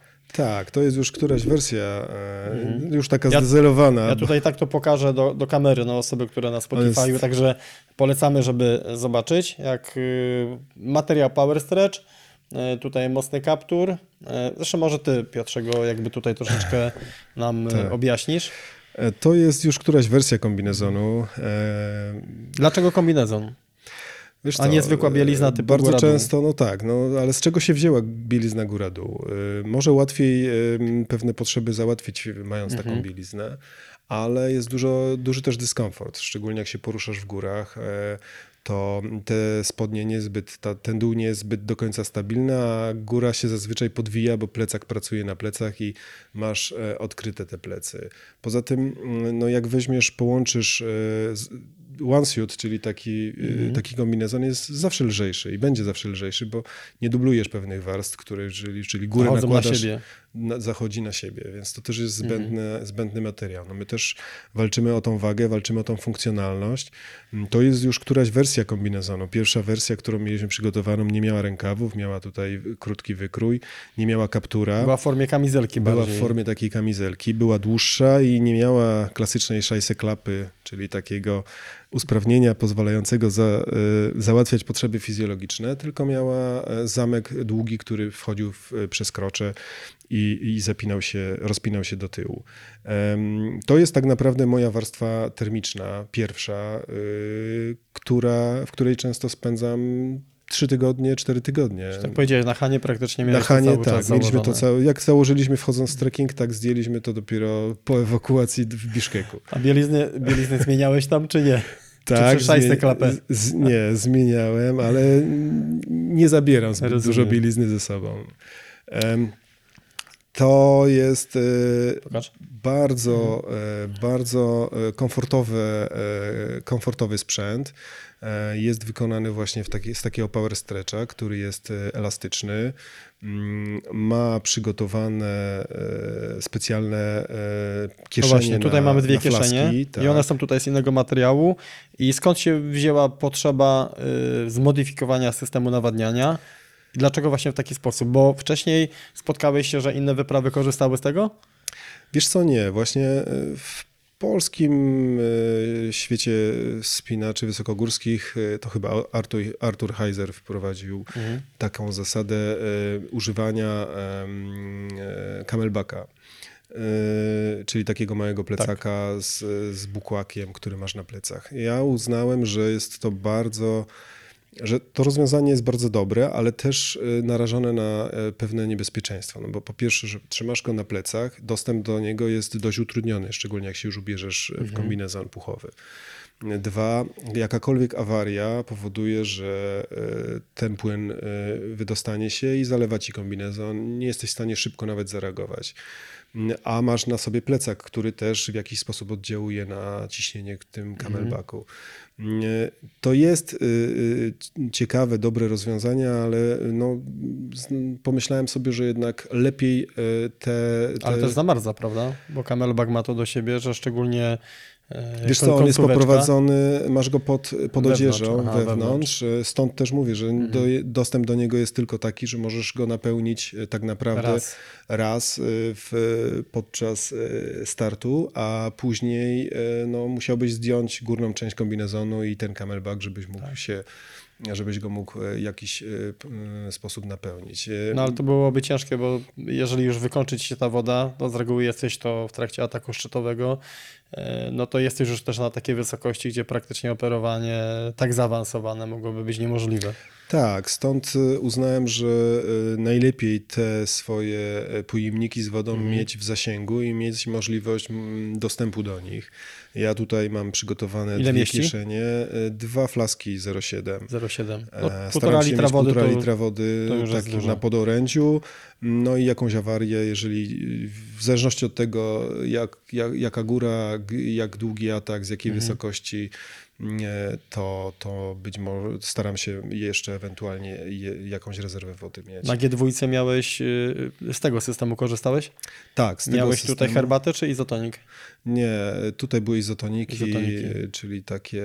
mm, Ale też było ciepło podczas ataku szczytowego. Wiesz co, masz to pod, y, pod y, kombinezonem Mhm. puchowym, więc tutaj nie ma problemu z zamarzaniem. E, używam przedłużki do flasków, więc ta przedłużka również jest schowana, więc to nie, nie, nie zamarza. To jest też duży plus, bo masz to na ciele i przez to ten, ten płyn po prostu jest przez długi czas e, ciepły. I to jest właśnie co wspomniałeś, że w sytuacji, gdy chciałeś się napić, to prawdopodobnie musiałeś delikatnie odsunąć kombinezon. Tak, Czyli tak. też te przedłużki właśnie, to wszystko ma To wszystko musi pracować. znaczenie, żeby można było spokojnie dojść. Ale musiałeś to podciągać sobie, czy to tak masz idealnie spersonalizowane, że otwierasz, dajesz głowę w dół i robisz łyka. To już musi być spersonalizowane. Stąd też y, te czerwone gumki, które y, utrzymują flaski na odpowiedniej wysokości, żeby to nie, nie spadło ci w momencie, kiedy zużyjesz Tak. już płyn, to flask mógłby, mógłby polecieć. Druga kieszeń piersiowa, yy, otwierana tutaj bocznie, to jest chyba taka kieszeń na, w cudzysłowie, dosyć dobrą bułę. Czy tudzież To jakieś... jest duża taka kieszeń Mhm. napoleońska. Y, Staram się tutaj włożyć rzeczy, które powiedzmy używam e, w czasie działania górskiego, a które są powiedzmy, nie wiem, przymarznięte, zamarznięte, Mhm. bądź e, Jeżeli mam jakieś, e, na przykład jako używałem na którejś z wypraw e, przygotowanego specjalnie kurczaka w plastrach, e, no, który normalnie był zamarznięty, ale rozpoczynając akcję wkładałem sobie takie opakowanie i to się, to się tutaj grzało.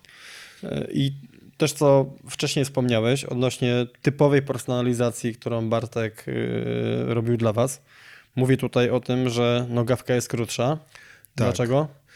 Wiesz co, no, unikamy nakładania się warstw e, niepotrzebnego. No, masz e, po to rozbudowany system skarpet. e, Ja używam dwóch skarpet. e, Zawsze używam cienkiego layera. Linera. I, Liner idzie pierwszy, a potem gruba, czy. Bo Tak, różne, tak, różnie tak. też ludzie robią. liner idzie pierwszy, e, później idzie worek. To jest e, stara metoda. Zawsze, czy tylko w, meto- tylko w sytuacji, gdy jest naprawdę zimno? E, Wtedy, kiedy jest naprawdę zimno, kiedy, kiedy wiem, że mogę się zderzyć z takim e, trudnym, Tak. trudnym terenem e, i trudną temperaturą. To jest worek, y, masz już, wiesz, reklamówka, worek, czy to jest coś takiego, że też już to masz sprawdzone, że to jest troszeczkę mocniejsze?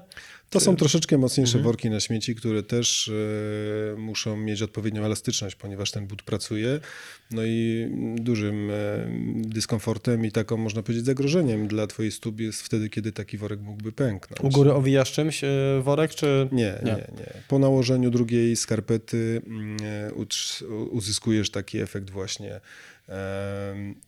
To może dziwić niektóre osoby, bo no, jak ta stopa ma oddychać, Mhm. skoro ma, ma, jest tak naprawdę, pocisz się i masz ją w worku foliowym. No, też mnie to na początku dziwiło.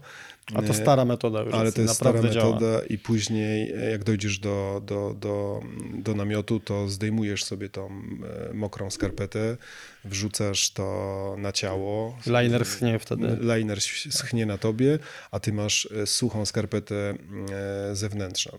Co jest bardzo ważne, e, my nie jesteśmy w stanie się tam za bardzo wysuszyć. No, działamy w takim trudnym środowisku i bardzo ważne jest to, żeby nie zapocić botków wewnętrznych w butach, więc używanie takiego systemu powoduje, że ta wilgoć z twojej stopy też nie wnika w botek e, buta. Teraz mam przykład, e, mój kolega, z którym się wspinałem, no miał problem, ponieważ botki e, złapały wilgoć i wysuszenie ich e, na maszynce jest, jest bardzo trudne. Skoro właśnie jesteśmy przy butach, masz tutaj przy sobie... Testowałeś je teraz na G2, czy miałeś je wcześniej na wyjeździe? E, Miałem faktycznie- je już na wyjeździe e, zimowym na, na, na e, Piglenina i dla- Pik Pabiedy. Dlaczego Piotrze o tym mówię? Bo wcześniej jak ja nie zwróciłem firmy tych butów, które, którą przyniosłeś, a faktycznie ta firma jest od kilku lat dopiero na rynku i to jest chyba na chwilę obecną najlżejszy but w tej klasie.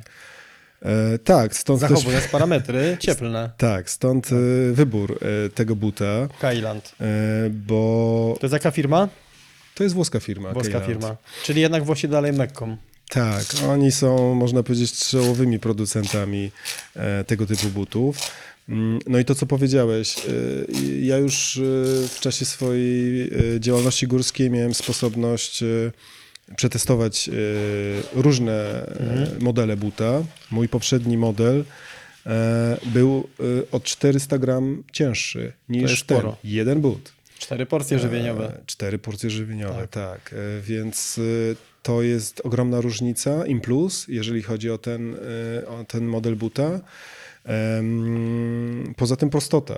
To e, ten model ma pewne rzeczy, które by można było już nazwać e, staromodnymi, bo po co taki rzecz? Co to jest właśnie? skoro są teraz super zamki, y, które są ogumowane i są Tak. w pełni wodoodporne. No to już pytanie, jest pytanie, jest odpowiedź. Y, Na tej wyprawie y, spotkałem. Bo to też może zamarznąć prawdopodobnie taki zamek. Tak, spotkałem wspinaczy, którzy, którym się te zamki rozerwały. Pomimo tego, że są bardzo zrobisz. mocne, bardzo wytrzymałe. Kończy się ten but, ponieważ nie jesteś w stanie już tego w, jakiś tam sposób zabezpieczyć. Masz, e, masz ten rzep, który jest tutaj. Nawet jeżeli by coś się z tym zamkiem stało, to ten rzep będzie to trzymał. Trzymał w jakiś sposób. Nie, także Zawsze możesz jeszcze repem opatulić, ale trzymanie tego zamka Rzep jest bardzo mocny, Tak, sam tak, widziałem, jak tak. teraz się z tym mierzyłeś. To też jest pewna. E, adresowałem już to firmie, że Mhm. tutaj pewne modyfikacje są konieczne. Zawsze staram się e, przekazywać jakiś taki taki feedback e, producentom bądź dystrybutorom w Polsce, dzieląc się swoim doświadczeniem. Uważam, że parę rzeczy w tym bucie jeszcze można zmienić i on się stanie naprawdę bardzo dobrym butem. E, Botek wewnętrzny jest e, bardzo lekki, a jest bardzo ciepły. Ja go teraz użytkowałem równolegle. Ten botek był, równolegle mm, były stosowane buty, które miały zdecydowanie grubszy botek, a nie, nie gwarantowały takiego komfortu termicznego. A parametry y, termiczne ma takie same jak odpowiedniki w tej samej klasie? Bo odpowiednikiem jest co? Scarpa 8000, Millet Scarpa, i La Sportiva. La Sportiva, bo to są głównie Tak. te modele, z którymi się spotykamy. E, Tak, to są bardzo zbliżone parametry. E, Słuchajcie, ja tutaj polecam e, słuchaczom szczególnie, którzy na Spotify'u nas słuchają, żeby odpalili sobie YouTube'a. Tutaj mamy te buty, jak słyszycie te, te rzepy, no to ogarniamy tutaj właśnie ten but. Ja sam mam skarpy 6000 akurat, bo ja po mniejszych butach chodziłem. Zapewniam Was, że ten but y, naprawdę pachnie jak but górski, który był na wyprawie. No tak. E, No, ale faktycznie, już widać kilka, kilka innych. Tak, jak widzisz, e, botek nie jest bardzo e, gruby, nie Mhm. jest takim siermiężnym botkiem, przez to Tak. masz dobre czucie tego buta, co może się wydawać, że we wspinaniu wysokogórskim nie jest potrzebne, ale jednak ta stopa musi tutaj dobrze siedzieć. Większość botków, e, z którymi ja się spotkałem, przynajmniej w tych markach, o których ty mówiłeś, jest zapinana na jakiś zamek Tak. z boku, bądź Tak. na jakiś rzep. Skarpa A tutaj tak masz ma. klasyczny system wiązania, bardzo fajny system ubierania, ogromne Mhm. Duże, kolucha, ogromne tak. kolucha, w które wkładasz y, rękę, łapawicę, rękawice, więc to jest kwestia ergonomii ubierania tego buta. Oczywiście jest o, y, ocieplony Primaloftem. E, Ma taką wzmocnioną podeszwę, co pozwala ci Czuć, po prostu wyjść. grubszy, grubszy tak, poziom. grubszy, ona jest chropowata, nie jest śliska. Możesz e, w tych botkach wyjść na zewnątrz, załatwić swoją potrzebę, wrócić, nie musisz u- Dobra, czekaj Piotrze, ja tutaj po, pokażę to do kamery. skorupy. Pokażę tutaj, jak to wygląda. Tak, I czekaj, zrobimy mojego łyczka, wiesz?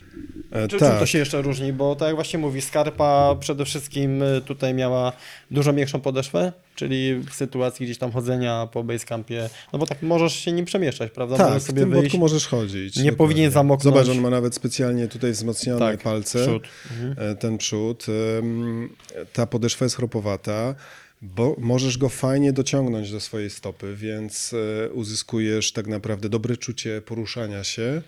Mm, Jest ciepły, jest e, ocieplony primaloftem, ma specjalną warstwę re- refleksyjną, która e, oddaje to ciepło. I zobacz nawet y, dokładnie, bo to generuje ciepło y, i, Znaczy, i tak, pochłania troszeczkę, y, jeżeli na słońcu byłby. Mhm. To, to powinno przekazać energię. Natomiast zobacz tutaj też e, ten tył. E, bardzo często botki tutaj są narażone na uszkodzenia mechaniczne poprzez częste wsadzanie i wysadzanie. Tak, I widzę tak. tu też jest wzmocnienie. Ja widziałem e, recenzję tego buta jakiś rok temu i to, co właśnie wspominałeś, kwestia wagi. Nie widziałem go na żywo. Kwestia wagi na pewno jest tutaj kluczowa, ale, ale wygląda to naprawdę dobrze. I e, nawet chyba na wyprawie na K2 zimowej, z tego co wiem, to kilku szerpów właśnie miało też e, ten rodzaj buta. Mhm. Wiesz Większość co, szła wtedy w skarpie, no bo wiadomo, że y, pieniążki tutaj też są ważne, co tam na szczycie jest, tak, e, tak. ale wiem, że też ten but występował tam. E, Termika to jest bardzo ważna sprawa, ale wiele firm trochę przesadza, pisząc, wiesz, zakresy temperatur. To jest bardzo indywidualne i myślę, że jak umiesz odpowiednio zadbać o swoje stopy, użyć pewnych em, patentów, o których tutaj mówimy, to uzyskujesz też ten efekt, a używasz e, zdecydowanie ergonomicznie e, wygodniejszego buta. Dwie ważne rzeczy, jeżeli chodzi o buta i myślę, że tu jest te pytanie będzie jak najbardziej trafione. Wkładki termiczne i rozmiar buta. Czyli o ile ty kupujesz większy rozmiar buta. Wiesz co, tutaj już nie miałem wyboru, 47, No. Czyli granica, to jest max. Czyli to, to jest A max. twój rozmiar buta to 45. 45, czyli Tak. dwa numery więcej. Musisz założyć y, tą przestrzeń. Po pierwsze, że używasz grubszej skarpety albo i dwóch. Tak. E, po drugie, te palce muszą mieć też przestrzeń do poruszania się. Tak. Tutaj nie wspinasz się jakoś stricte technicznie, żeby to czucie było bardzo mocne. No bo to jest, y, no nie no, but jest typowo pod y, automat, nie? tak, tak. Możliwość Ale automatu i, e, i ja używam w górach wysokich e, półautomatów. półautomatów. Chyba, że droga wymaga e, bardzo precyzyjnego wspinania skalno-lodowego. Powiedz mi, to Wtedy też się wiąże, automat. półautomat wiąże się z tym, że mniej uciska ci e, przednią część buta i palce? Czy z innych e, względów? Ze względów, o których ty już wspomniałeś. E, Założenie automatycznego raka e, trwa Tak. i jest dość e, pracochłonne. Jeżeli startujesz e, z jakiejś wysokości, możesz popełnić jakiś błąd. E, Jeszcze jak używasz raków Grivela, które mają tak zwaną blaszkę, Tak. to ten, ten przedni y, wąs, który ci trzyma, jest jeszcze jest dodatkowo stabilizowany. Ale bardzo dużo wypadków w górach wydarzyło się przez to, że komuś spadły raki. Ja nie chcę tutaj wspominać o takich tragediach naszego polskiego alpinizmu, ale z moich e, informacji, y, które uzyskałem, no, wynikało, że wielu osobom po prostu poprzez niestabilne raki y, no, doprowadziło to do tego wypadku. Stąd też y, półautomat, łatwość założenia tego koszyka e, i on możesz to szybciej, y, szybciej zrobić, y, a pewność trzymania jest bardzo zbliżona, jeżeli używasz takich raków. Ja powiem z własnego doświadczenia, że ubieranie raków powyżej 6 tysięcy, jak jest jeszcze bardzo minusowa temperatura i musisz to zrobić w łapawicy, jest po prostu bardzo czasochłonnym zajęciem. Tak. Wręcz dochodziło do tego, nie wiem czy powinienem to mówić, ale że ja raki ubierałem 20 minut. Bo wiedziałem, że ściągnę rękawice, a przykładowo dwóch kolegów było w namiocie, więc ja musiałem wyjść przedsionek, gdzie oczywiście mieliśmy zrobione specjalne niższe położenie, natomiast oni tam się kopali, ja przez 20 minut ubierałem raki, bo taka No i możesz ich ubrać w namiocie, no bo zniszczysz sobie poszycie namiotu, więc musisz więc- wyjść na zewnątrz. Więc to ta prostota działania jest ważna. Tak, a musisz te raki naprawdę dobrze zapiąć. E, Musisz zredukować wszystkie Tak. paski, różnego rodzaju luzy, coś, co ci może wisieć i o co możesz zahaczyć. Więc, e, więc to jest e, bardzo ważne. Powiedziałeś też, zadałeś pytanie e, o rozmiar, no to już odpowiedziałem, ale jeżeli chodzi o wkładki. Tak. Ja nie używam wkładek termicznych. Na Hanie też nie miałeś Na Hanie wkładek? nie mieliśmy wkładek A termicznych. Haty miał chyba wkładki na... Też nie miał na, Nie miał. na, na Hanie. Wkładki bo wiem, że termiczne po raz pierwszy kupywał. kupiliśmy jadąc na Lenina na lotce. Na lotce. Na loce. Na lotce. Później to już e, mm, tego już nie używaliśmy. Mm, No jak do tej pory nie miałem potrzeby e, używania, ale zastanawiam się nad jakimś backupem, e, może bardziej w kierunku albo i tutaj z Bartkiem, Mhm. którego kolejny raz przywołam, zrobiliśmy takie prototy- prototypowe e, skarpety z elementem grzewczym. E, Wbudowany już. Wbudowanym, tak, z włókna, e, z włókna węglowego, specjalne ogniwa grzewcze z wyprowadzonym em, okablowaniem, które, moż, które możesz zasilać e, z powerbanku. No bo to też jest przyszłość. Prędzej to jest czy później. pewna przyszłość, aczkolwiek staram się e, Czy szybciej buty nazwać będą... to, dbać o czystość stylu. Czy, czy, szybciej, no bo Denis Urubko, on nie używa ocieplaczy ani na nogi, ani nie używa ocieplaczy na rękę, bo on powiedział, że to w jego opinii to nie jest już czysty himalajski styl i więc on nie używa tak zwanych dopalaczy. Natomiast Tak, może tak. dojść do tego, że rynek y, i marketing rynkowy wymusi na to, że przykładowo będą buty ocieplane już systemem, a nie Pewnie wkładką. tak, y, docelowo może się tak zdarzyć. No ja, tak jak mówię, do tej pory nie miałem potrzeby używania takich Mhm. skarpet, ani też takich systemów, ale nie zamykam się na to, bo jeżeli warunki, y, z którymi mógłbym się spotkać, y, byłyby takiej, takiego kalibru, że musiałbym zadbać o te stopy, no to dla mnie Dokładnie. byłby dość prosty, żeby jednak włączyć jakiś system. To, co też e, wspominałem, e, to co ty mówiłeś, prostota działania, to są chyba pierwsze buty, z którymi ja e, się spotkałem, które mają dwa rzepy, pozwalające ci stabilizować jeszcze i dociągnąć tego buta z tyłu. To jest bardzo ważne, bo to jest bardzo często... Obtarcia występuje. Dokładnie. Zablokowanie tego buta na pracę w tej płaszczyźnie. Czyli masz rzep, który ci dociąga tył i rzep, który ci dociąga przód. Szczególnie w rakach, y, gdy raki są na nodze, to ten but troszeczkę sztywniej jakby Tak. pracuje i właśnie ta stabilizacja jest, jest To, pożądana. to daje bardzo fajny efekt. To, co ty też y, mówiłeś o tej Tak. y, warstwie refleksyjnej, ten but w całości jest czymś takim wyłożony. No i najprostszy mo- z możliwych systemów sznurowania, który ja jeszcze chciałbym zmodyfikować i też już Bo zaznaczyłem. większość ma taką zapinkę, która powoduje Dokładnie zaciśnięcie. Tak. I tutaj ta zapinka byłaby czymś, co mogłoby e, usprawnić e, Przyspieszyć. i przyspieszyć proces wiązania i do, rozw- do rozważenia, na którym, e, w którym To zakresie. powinno być. to Bo powinno zapinka być. miała ten minus, lub ma ten minus, że dociągając ją z góry, zaniedbywałeś dolną strefę buta. I często bywało tak, że u góry było zaciśnięte, nie Tak. dochodziło, nie dochodziła krew, bo było to zbyt mocne, bo ktoś mówił, że ma za słabo, a się okazywało, że no niestety od dołu trzeba ten but też troszeczkę But wyciągnąć. trzeba naprawdę bardzo dobrze Tak. e, zawiązać i e, musimy też pamiętać, że nasza stopa podczas spinania troszkę opuchnie, Tak. e, więc e, zazwyczaj przynajmniej tak się powinno zrobić, jak do tego warunki są sprzyjające, e, powinno się po jakimś tam czasie poruszania się, wspinania dociągnąć, e, Mhm, bo tak, ten cały dokładnie. układ gdzieś już zaczyna pracować i, e, i daje taką możliwość. Nawet No. mało tego, często przy spinaczce yy, robi się tak, że podchodzisz pod ścianę i pod ścianą przykładowo zmieniasz skarpetę. Tak. Mówimy, no bo przy podejściu jest bardzo dużo ciepła, my się z reguły pocimy i oprócz zmiany wierzchniej warstwy, e, znaczy pierwszej warstwy, e, którą mamy na ciele, to staramy się zmienić skarpetki, bo spinanie wiadomo jest to już kwestia wolna. E, Weszła już tam wilgoć, więc jeżeli zaniedbamy e, tą kwestię, to też może dojść do pewnego rodzaju odmrożeń. Dokładnie. I tutaj pojawia się moja stara metoda, może nie moja, bo to jest coś, co po prostu Tak. zapożyczyłem od kolegów e, ze starszego pokolenia, czyli używanie, używanie worka.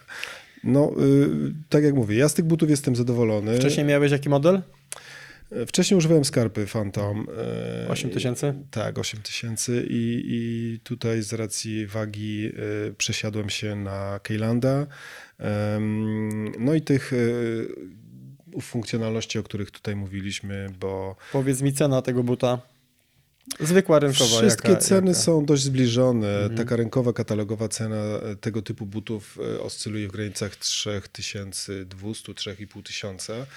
Oczywiście mm, można tra- czasami trafić na jakieś e, okresowe zniżki, promocje i skorzystać e, z tego, e, aby się w takie buty doposażyć. No, to też nie jest but na rok, na dwa. No, trzeba sobie Oczywiście, zdawać to- sprawę z tego, że takiego buta nie wyeksploatujemy na takim poziomie, żeby była konieczność jego szybkiej zmiany. Większość tych butów ma podeszwę. Tutaj akurat Keyland, poza tym, że uzyskał bardzo niską wagę, to zastosował klasyczną e, podeszwę dobrego Vibramu, co jest e, przeciwieństwem tego, co zrobiła Skarpa wspomniana Mhm. tutaj przez ciebie, bo oni e, zmienili jakby kolejność tych warstw, e, stosując bardzo miękką podeszwę, tą miękką mieszankę tutaj, aby ona była lżejsza, no ale też to powoduje e, szybsze ścieranie się tej podeszwy, więc nie wiem, czy docelowo w nowym modelu to zostało utrzymane, ale e, tak jak mówię, no ten but w większości jest użytkowany e, z rakami, e, w większości w terenie śnieżno-lodowym, ale też jak widzisz posiada taką A strefę miałeś- climbing zone. Miałeś na G2 e, inne buty yy, przy podejściu do bazy? Tak, tak. No, nie wyobrażam sobie trekkingu. Jak, jaki e, model miałeś przy podejściu? Stosowałem podejściówki też, model chyba Vetrix Keyland, Keylanda. Mhm. E, Nawet wspinałem się do obozu pierwszego w tych butach, do 6000. Czyli też buty za kostkę, tak? To były buty do kostki. Do kostki. Do kostki. A, Tutaj czyli- troszkę czyli- poszedłem. e, Grubo, Te buty, grubo. e, wyszedłem w nich raz. e, Jak zobaczyłem, że mm, na Icefallu jest bezpiecznie, Mhm. e, i udało mi się, e, z, używałem też drugich raków, e, zwykłych koszyków, które pozwalały mi ubrać tego, mm, ten rak do, do, do niskiego buta. E, No i dzięki temu mogłem się po pierwsze szybciej poruszać, e, bardziej sprawnie, a Noga nie ten but cierpiała. już... Noga Tak, też nie cierpiała. E, To jest też waga 1400 gram, co nie jest, to jak Mało. powiedziałeś, to jest najniższa waga z butów obecnie dostępnych.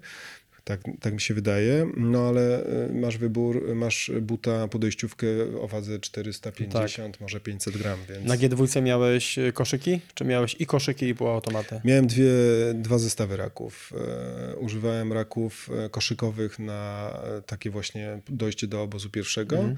a e, półautomaty e, miałem przygotowane na dalszą część spinaczki. Dobrze, czyli mówimy tu o personalizacji sprzętu.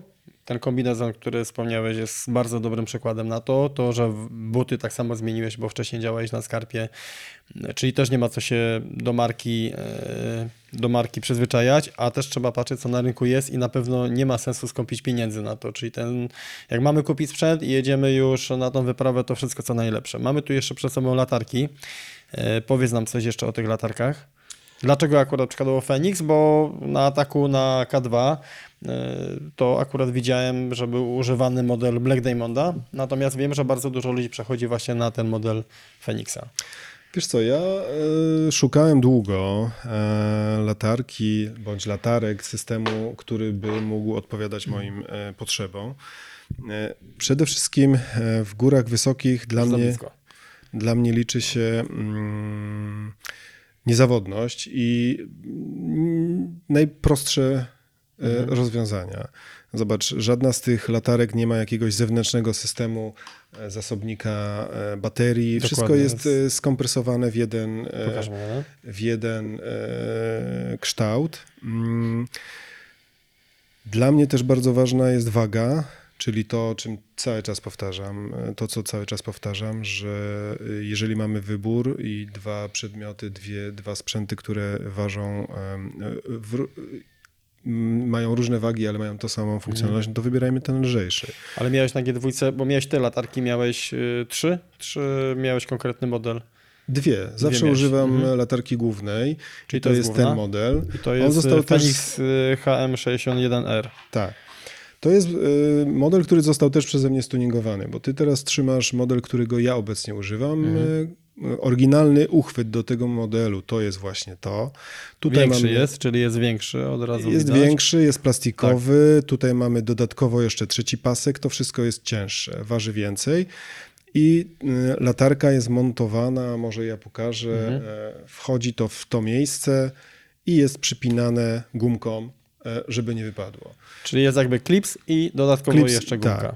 No z racji tego, że wielokrotnie, no, jak masz już tą lampę na, na kasku, to nie zwracasz uwagi na to, gdzie jesteś. Y, Ja uznałem, że tego typu system mocowania może być jakimś punktem newralgicznym tego modelu, z uwagi na to, że no, najnormalniej w świecie ta latarka przy jakimś uderzeniu o skałę, jak się wspinasz, no, takie rzeczy się wydarzają, może po prostu wypaść Mhm. mm, i pozbawić mnie głównego e, źródła prądu. Druga rzecz, e, która była dla mnie istotna, mi ten kolej, trzeci pasek i cały taki skomplikowany system noszenia na głowie kompletnie nie był potrzebny, bo wystarczał mi jeden pasek, więc e, tak naprawdę wykorzystałem uchwyt z Tym tego... bardziej, że bateria wymienia się tutaj z boku, czyli nie Tak, trzeba jej bateria, wypinać. bateria to jest odrębny temat, zaraz Tak. też o tym powiem. Bateria to jest po prostu duży em, Akumulator? akumulator 18650 i ta bateria, e, ja do niej wrócę, to też zaraz o niej opowiem.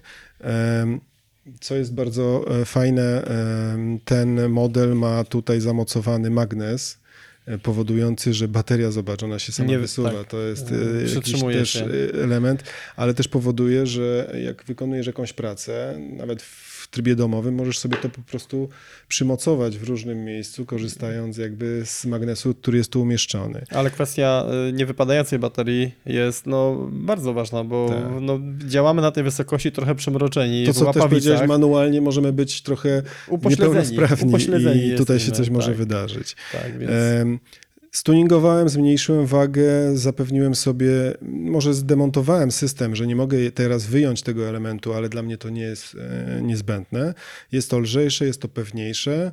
Mm, To jest bardzo e, wysoki model. Tu jest 1200 lumenów, to jest e, Dużo, mocne dużo, światło. to jest ja mocne światło. Jej, One ma punktowe światło, czy ona ma rozproszone? rozproszone światło. Rozproszone. Tego, Tylko i wyłącznie? Tylko i wyłącznie, ale to jest mój wybór. Uznałem i uz- i uważam, że w górach taki długi snop światła jest czasami potrzebny, żeby zlustrować ścianę, Tak. ale najczęściej używasz e, Rozproszonego. Z, tak, dyfuzora Też e, gdy światła. jest e, to, co powiedziałeś, snop światła, to często wzrok bardzo się męczy. On nie potrzebuje takiej ogniskowej wiązki światła, on właśnie potrzebuje szerszej przestrzeni, a mniejszego natężenia. Dokładnie. Ta latarka ma kilka zakresów e, mocy świecenia, więc tak naprawdę jest programowalna. Można sobie dobrać właściwy poziom. Ja zawsze używam najniższego poziomu, aby jak najmocniej, jak najdłużej e, działał akumulator, ale jak masz potrzebę, no to odpalasz. Na ile mniej więcej e, wystarczała ci latarka? Trudno to określić, bo to jest uwarunkowane. No bo to też działania w namiocie, I w namiocie i tak nocy, dalej. tak. Tak. Staram się zawsze, zawsze e, wychodzić do akcji z naładowanym na full. To jest też bardzo e, fajny model, bo zobacz, e, naciskając na ten Tak, przycisk, pokazuje. pokazuje. pokazuje ci zaraz, to nie wiem, czy będzie widoczne. Zielona lampka decyduje, znaczy pokazuje ci, że akumulator jest naładowany. Jej kolor wskazuje, e, jaki jest poziom baterii. To jest bardzo ważne, no bo skąd ty masz wiedzieć? E, Może Ile się coś jeszcze ma? wydarzyło i tak dalej. Tak? Ja wszystkie swoje latarki zawsze luzuję. E, Wszystkie tego typu latarki muszą być e, zakręcone do końca, żeby zamknąć obwód. Wystarczy, że ją odkręcisz, jak ją przemieszczasz, czy jedziesz gdzieś w trekking, dwa obroty, ona w tym momencie Nie ma nie ma prądu, widzisz, nie ma Tak. styku, więc nie dojdzie do przy, przy jakiegoś nawet em, Przypadkowego naciśnięcia. naciśnięcia i rozładowania tej latarki. Ten model ma bardzo fajną funkcję, widzisz to gniazdo mosiężne, Tak. To jest y, ładowanie indukcyjne. Czyli masz bardzo krótki, masz bardzo mały, y, można powiedzieć, minimalistyczny system ładowania. Mhm. USB z jednej strony, z drugiej strony magnetyczną przypinkę, którą tutaj dokładasz i ta ładowarka się ładuje w ten sposób. Nie musisz kupować odrębnej ładowarki do, do akumulatora. I na pewno jeszcze miałeś do tego panel słoneczny, e, ale to zaraz powiemy, Tak. jak zrobimy łyczka, ok?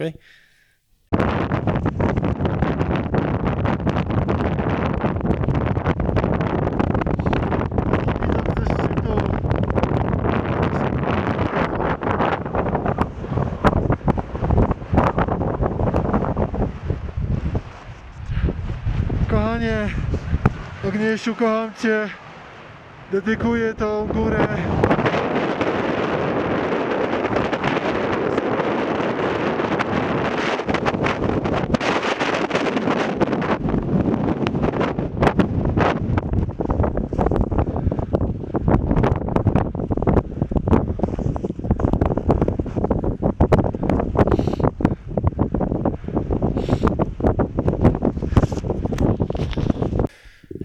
Dobrze, czyli mm, powiedz mi jeszcze, bo do tego na pewno, tak, jest to akumulatorek, czyli trzeba go ładować. Skoro trzeba go ładować, to na pewno miałeś do tego system, który umożliwiał też pobieranie energii słońca. Tak, teraz taki bardzo popularny, wiesz, panele fotowoltaiczne są Tak. bardzo modne, a my ich używamy już od lat, bo słońce jest w stanie wygenerować energię poprzez działanie takich paneli.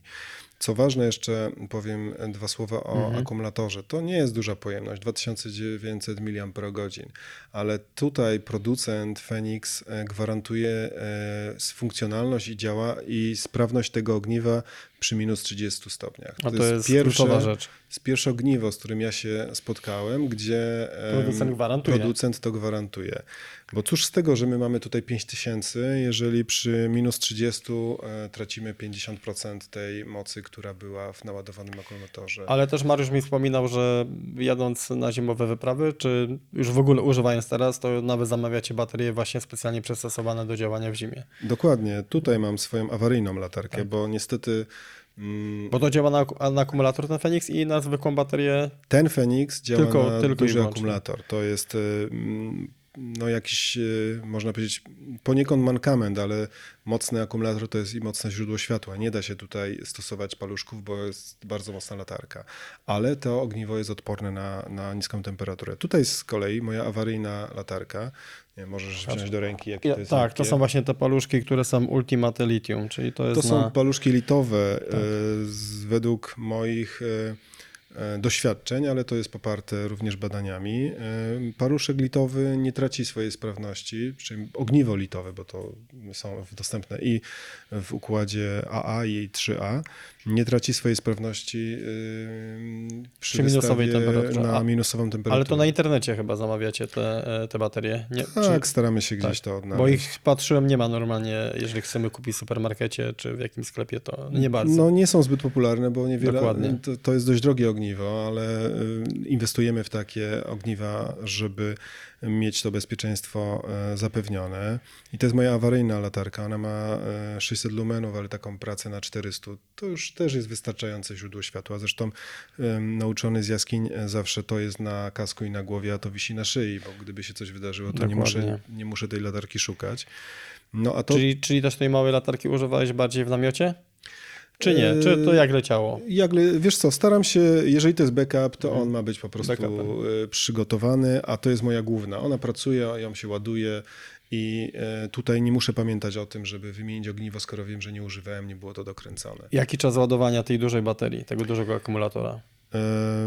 To zależy od tego, czym ładujesz, no bo jak ładujesz z sieci, to jesteś w stanie w, w godzinę, dwie godziny naładować ten akumulator. A jeżeli poprzez Mm. panel? A jeżeli przez panel, no to wydłuża się ten czas. To jest bardzo indywidualne, no bo mm, są różne warunki nasłonecznienia. Ja używam e, ładowarek Ankera, mm, takich e, można powiedzieć e, troszkę mniejszych modeli, bo Mhm. na rzecz jakby dużego, ogromnego panelu, no dla mnie jest istotna waga. Więc ten Anker, którego używam, ma dwa panele mm, fotowoltaiczne i jest w stanie obsługiwać e, dwa urządzenia jednocześnie ładując. Te latarki też y, widziałem bardzo dużo używane. One chyba wyszły w ogóle, sama, sama geneza jakby powstania tych latarek. To były pierwsze róbki toprowskie, które były używane w jaskiniach. Szczególnie jaskiniowcy przeszli na, na ten typ e, latarki i potem niedaleko później Fenix właśnie wypuścił Wiesz co, w górach takiego. często używało się e, wysokich szczególnie, żeby dbać o ogniwo, czyli latarki z zasobnikiem. Miałeś e, lampę na, na, na kasku, Tak, a e, kabel i zasobnik prowadziłeś e, do jakiegoś miejsca. Sylwię, tak, ja mam taki model Sylwy Tak. właśnie, który tutaj miałem w ciepłym akumulator Dokładnie. i muszę powiedzieć, że naprawdę dobrze to działało, aczkolwiek no, generowało też pewne problemy, dodatkowe kable i tak dalej. No kable i to, co powiedziałem. Każdy element, który wystaje poza latarkę jest y, pewnym elementem, który się może zepsuć, który możesz... No to już Tak. Kabelek klasyczne, może się przeciąć klasyczne gdzieś- problemy Dokładnie. z tym, że kabel poprzez wielokrotne y, zginanie może stracić swoją y, łączność i tak miałem już Zresztą- z, z latarkami Pecla. Ja właśnie tak Sylwą miałem, że no, rewelacyjnie, bo na jedna, podczas jazdy na nartach to takie światło no, ta Sylwia dawała, że no, naprawdę pierwsza klasa. Natomiast prawdopodobnie ten kabelek gdzieś tam cały czas pracując, y, no przestało to działać. Czyli Dokładnie. akumulator dobry, lampa dobra, ale ten system cały, który jest pomiędzy, nawalał. To jest, widzisz, budowa, e, taki monoblok z aluminium, e, przez to też jak się nagrzewa, to mm, oddaje tą temperaturę na zewnątrz, jest w pełni wodoodporna. Przez to, że nie masz tu żadnych złącz, y, do których możesz, nie wiem, jakiegoś gniazda do ładowania, tylko tak. jest indukcja na zasadzie styku, możesz, e, to, to, to jest zapewnione pełna To wodoodporność. jest system też, y, co powiedziałeś, y, baterii. Że wiesz, ile masz tych baterii, że jest Tak, naładowana, to jest tak. ok. Możesz to, no, idziesz na atak szczytowy, sprawdzasz, patrzysz, że jest dobrze, więc, więc jest dobrze. Czyli y, co jeszcze, jeżeli chodzi o sprzęt y, na G2, co jeszcze byłoby takie, no nie mamy tu jakby wszystkiego, bo musiałbyś tu przyjść y, z pełnym plecakiem. Natomiast co jeszcze było, albo jest dla ciebie takie kluczowe? Wiesz co, dla mnie kluczowe są namioty. Tutaj e, to jest twój dom Mhm. przez długi czas e, i twoje bezpieczeństwo w górach, więc e, staram się znaleźć modele, które e, zapewnią mi przede wszystkim należytą e, ochronę, czyli ten komfort snu e, i są lekkie. E, Nie ważą więcej niż powiedzmy 2 kg. Mm, Do tej pory używałem e, różnych namiotów, zarówno polskich producentów, taka słynna nasza firma polska produkująca namioty, ale od dłuższego czasu używam namiotów e, Salewy Mhm. e, z serii profesjonalnej Light Trek Pro. I dwójki, Oglądałem, i ją chyba mieliście na Hanie też? Tak, Oglądałem wtedy, pamiętam, y, Mariusz y, mówi, że bardzo dużo czasu spędzaliście pomiędzy, bo tam wtedy jedynki, prawda? Nie było jedynki, tak, Tak, tak. tak. I, I mówi, że bardzo dużo czasu i to jest kluczowe. No. także A Salewa teraz- nie szła nigdy w y, kwestię namiotów. Wiem, że ona, że tak powiem, znaczy inaczej, w tym świecie namiotów nie była postrzegana jako konkurent. Chyba dopiero od ostatniego czasu, od Wiesz paru co, lat te namioty dopiero. też wymagają tuningu i teraz się właśnie on będzie dokonywał, bo nie mają fartuchów śnieżnych, co No jest właśnie. e, kluczowe dla namiotów, e, e, które używasz w górach wysokich, bo po pierwsze możesz go świetnie ustabilizować, a w górach nie masz gdzie wbijać Tak. śledzi i tak dalej. My często nosimy jakieś tam powiedzmy bambusy, tyczki, czy, czy w jakiś inny sposób fiksujemy te, te odciągi, ale no, fartuchy to podstawa. Teraz A waga tego namiotu? Dwójka waży 1700 gram, więc to po jest... tuningu, czy bo tam coś tuningowaliście odnośnie stelaża, czy Nie, tak jak to jest leciało? właśnie wersja Pro, jest e, Maksymalnie z mocniejszym stelażem, z lepszego materiału, e, a no i ta waga jest o 300 gram, e, 200 gram, e, to jest niższa waga niż w wersji takiej cywilnej Light Trek. Mhm. No w tym roku ten namiot można powiedzieć mocno dostał, bo w obozie drugim był zasypany praktycznie po sam wierzchołek. Doszło do jakiegoś tam mocnego zdeformowania i ścian namiotu i, i, i Konstrukcji? stelaża i konstrukcji. No, Ona się troszkę poddała, ale nic się nie złamało, nic nie pękło, więc y, jestem, to jest dwupowłókowy namiot, co jest bardzo ważne. Więc masz y, z automatu podwieszoną y, Bardziej odporny na wilgoć, to- na term, tak. tak. E, to, co się kondensuje na tej zewnętrznej, no to już nie do końca zawsze e, wraca do, do, do środka. To jest też poprawia komfort e, Mhm. twojego, twojego snu. E, no, Jeden namiot mieliście, czy dwa namioty? Trzy namioty. Trzy namioty Trzy mieliście. namioty. Ja używałem jeszcze namiotów Raba ym, z e, serii Latok, Mhm. e, Latok dwójkę. No rap specjalizuje się w Tak, Rab w tym obszarze ma naprawdę świetne produkty i bardzo lekkie, bardzo wytrzymałe. E, To już jednopowłokowe namioty, Mhm. które stosuję już na tym ostatnim trzecim obozie, żeby ta waga była jak, najniższa, naj- jak najmniejsza, a jednocześnie e, ten namiot no, wytrzymał najwięcej, no bo to jest ten, ten, ta wysokość, gdzie już wiatr mocno wieje, gdzie już się możemy spotkać e, z dużymi, e, z dużymi problemami. Na lotce mieliśmy dwa modele Raba i tam właśnie ta wersja e, takiego Raba mm, do ataku szczytowego była bardzo minimalistyczna, bardzo ni, niski namiot, który miał Mhm. właśnie być niewrażliwy na, na, tak, na tak na podmuchy wiatru jak e, namiot wysoki. Teraz stosowaliśmy mm, jako namiot y, ten e, szturmowy y, Simonda. E, O, to ci nowość. to jest nowość, ale jestem pozytywnie zaskoczony tym, e, tym namiotem. Jest bardzo lekki, to jest kilogramowy namiot, e, który daje mm, dość dobrą ochronę w tym, e, w tym e, obozie trzecim akurat na 7000 To mieliśmy. była rozbite. kilówka, mówisz, ale dwójka? Czy jeden- dwójka, kilówka, tak. W Jedno normalnym namiot. w, w rozłożeniu, jakby z, zwykłym stelażu, czy w, Z, innym? w krzyżakowym, tak jak Krzyżakowym, pokazałeś, aha. tak, czyli klasyczne rozłożenie, y, pałąki z włókna węglowego. O, E, Namiot, który zaskoczył mnie, bo cena tego namiotu to jest coś w okolicach tysiąca, lekko powyżej tysiąca złotych, a jego właściwości użytkowe no, mocno im plus, bo jest dość wysoki, trochę to jest mankamentem, ale dzięki temu przy ataku szczytowym możesz się troszkę mm, przed wyjściem e, łatwiej ubrać w tym Mhm. namiocie, przynajmniej w te rzeczy podstawowe, które musisz na siebie ubrać. Mm, No i dawał radę, no dał radę, więc e, No nie wiem jak powiem- będzie na kolejnych wyprawach, ale e, to było takie Tak. pozytywne zaskoczenie. Zresztą bardzo wiele osób mówi gdzieś o tej marce, że to jest jakaś marketowa, czy, czy, czy, czy taka dyskontowa, ale nikt sobie nie zdaje sprawy z tego, że to jest marka, która powstała w 1975 roku. Tak, Simon ma bardzo doświadczenie. E, Simon ma ogromne tradycję. doświadczenie i tradycję Tak. w sprzęcie, więc ja, ja, ja żadnej marki nie dyskwalifikuję, bo uważam, że to moja ocena e, podyktowana doświadczeniem i, i, i moją wiedzą decyduje o tym, czy ten sprzęt jest dla mnie użytkowy, czy też uznaję go za sprzęt e, bardziej outdoorowy. I tak samo pewnie ty masz, że e, gdzieś e, ma, marka z wysokiej półki no, mogła zaliczyć jakąś wtopę. Tak, tak, to nawet widać, produkt, to który- nawet widać po przyrządach, jeżeli chodzi o techniki alpinistyczne, to okazuje się, że czasem przykładowo dany produkt jest na rynku rok, dwa i potem jest wycofany, bo się okazuje, że nie do końca była to przemyślana konstrukcja. Natomiast uważam, że Simon w dużym stopniu y, ubiera bardzo dużą część polskiego społeczeństwa i No tak. no nie ukrywajmy, są to dobre produkty. Ja też mam kilka rzeczy Simonda, yy, więc dlaczego nie? Bardzo dobrze się sprawują. Nawet jeżeli chodzi o szpej spinaczkowy, no to i zabórzmy ten sprzęt Simonda i jakiejś lepszej firmy i to ma atest, i to ma atest, więc wszystko powinno spełniać tak naprawdę swoje funkcje.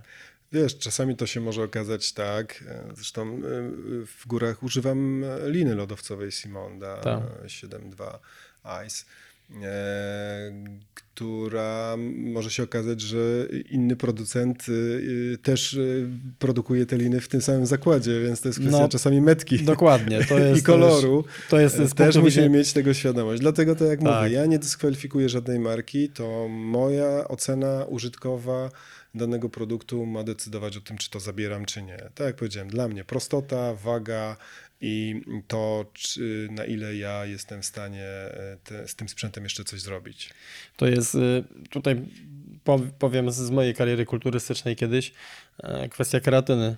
To było to samo. Dwie czy trzy firmy na świecie produkowały kreatynę, natomiast y, dystrybuowane były przez 120 firm. Natomiast one wszystkie kupywały tą kreatynę w jednej i tej samej firmie. E, Natomiast y, opakowanie zewnętrzne w dużym stopniu y, mówiło o, e, czy ktoś kupił ten produkt, czy nie. Także też ta wiedza, to co właśnie mówimy, że niektóre liny są produkowane w jednej fabryce, a mają tylko inną metkę, więc to Tak. też jakby jest, znaczy to jest normalna praktyka. Marketing na chwilę obecną jest e, ważną gałęzią jakby całego tego sportu spinaczkowego. Jak to się mówi w ścianie, co nie do, co nie do wygląd, nie, co nie do umiesz, to do wyglądasz. wyglądasz. To jest chyba dobre hasło. Yy, czyli dobrze, no gdzieś tam te kwestie sprzętowe, to w ogóle myślę, że uda nam się może zrobić taki typowy odcinek, że to przyniesiesz i faktycznie e, lub zrobimy z wizytą u Piotra Zapraszam e, i, i wtedy jakby ten sprzęt y, cały jakby weźmiemy, bo on na pewno u Ciebie też ewoluował z wyprawy na wyprawę, też inaczej na zimę, inaczej na, na, na lato, E, więc y, może zrobimy sobie teraz chwilkę przerwy, a po przerwie opowiedziałbyś nam parę rzeczy właśnie jak ta, jak ta wyprawa powstawała, czyli obozy na jakich wysokościach, gdzie były trudności, jakie twoje było samopoczucie na danych y, poziomach. Dobrze? Okej. Dziękuję Wam za wysłuchanie tej audycji. Mam nadzieję, że długi trening na trenażerze albo umililiśmy Wam czas w drodze powrotnej do domu. Dodatkowo mam taką nadzieję, że patenty, które w tym podcaście zostały wymienione, w jaki sposób pomogą Wam, gdy będziecie kompletować swój sprzęt w góry, albo w sytuacji, gdy będziecie chcieli przedsięwziąć jakiś konkretny plan treningowy. Do usłyszenia. Partnerami podcastu są Paris Adventure, czyli szkolenia górskie, turystyka zimowa, skitury, wspinaczka, które mam przyjemność prowadzić wraz z kadrą najlepszych instruktorów oraz Expo Sklep. Sklep z odzieżą i sprzętem górskim, który ma swoje sklepy stacjonarne w Będzinie i w Bielsku Białej oraz oczywiście prowadzi sprzedaż internetową. Poza dobrą ofertą, profesjonalne doradztwo gwarantowane. Poza działalnością związkową. Nie mogę dzisiaj w co, kurde. Dzisiaj jakąś głupawkę. Chyba za dużo gadaliśmy wcześniej. Możliwe. Muszę się uspokoić. Może mam ci się ten. Nie patrzeć na ciebie. Nie, nie, spoko.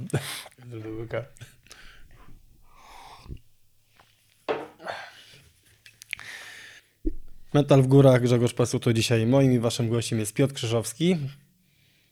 Witaj Grzegorz. Jeszcze, Jeszcze raz to nagramy. Jeszcze raz nagramy, bo wymusiłem na tobie, żebyś na kamerę się spojrzał. No tak, bo myślałem, że gadamy tam. W sumie teraz już tak. Dobra, to zrobimy. Mam się patrzeć, czy nie? Jak, znaczy wiesz, może by tu, jak będziesz pokazywał, to już tam, no bo, yy, bo faktycznie powiem ci, że chodzi na to, że na YouTube jest tyle samo odsłon, co na tym, co na Spotify. Dobra, czekaj, zaczniemy, nam wyjdzie, bo nie zaczniemy.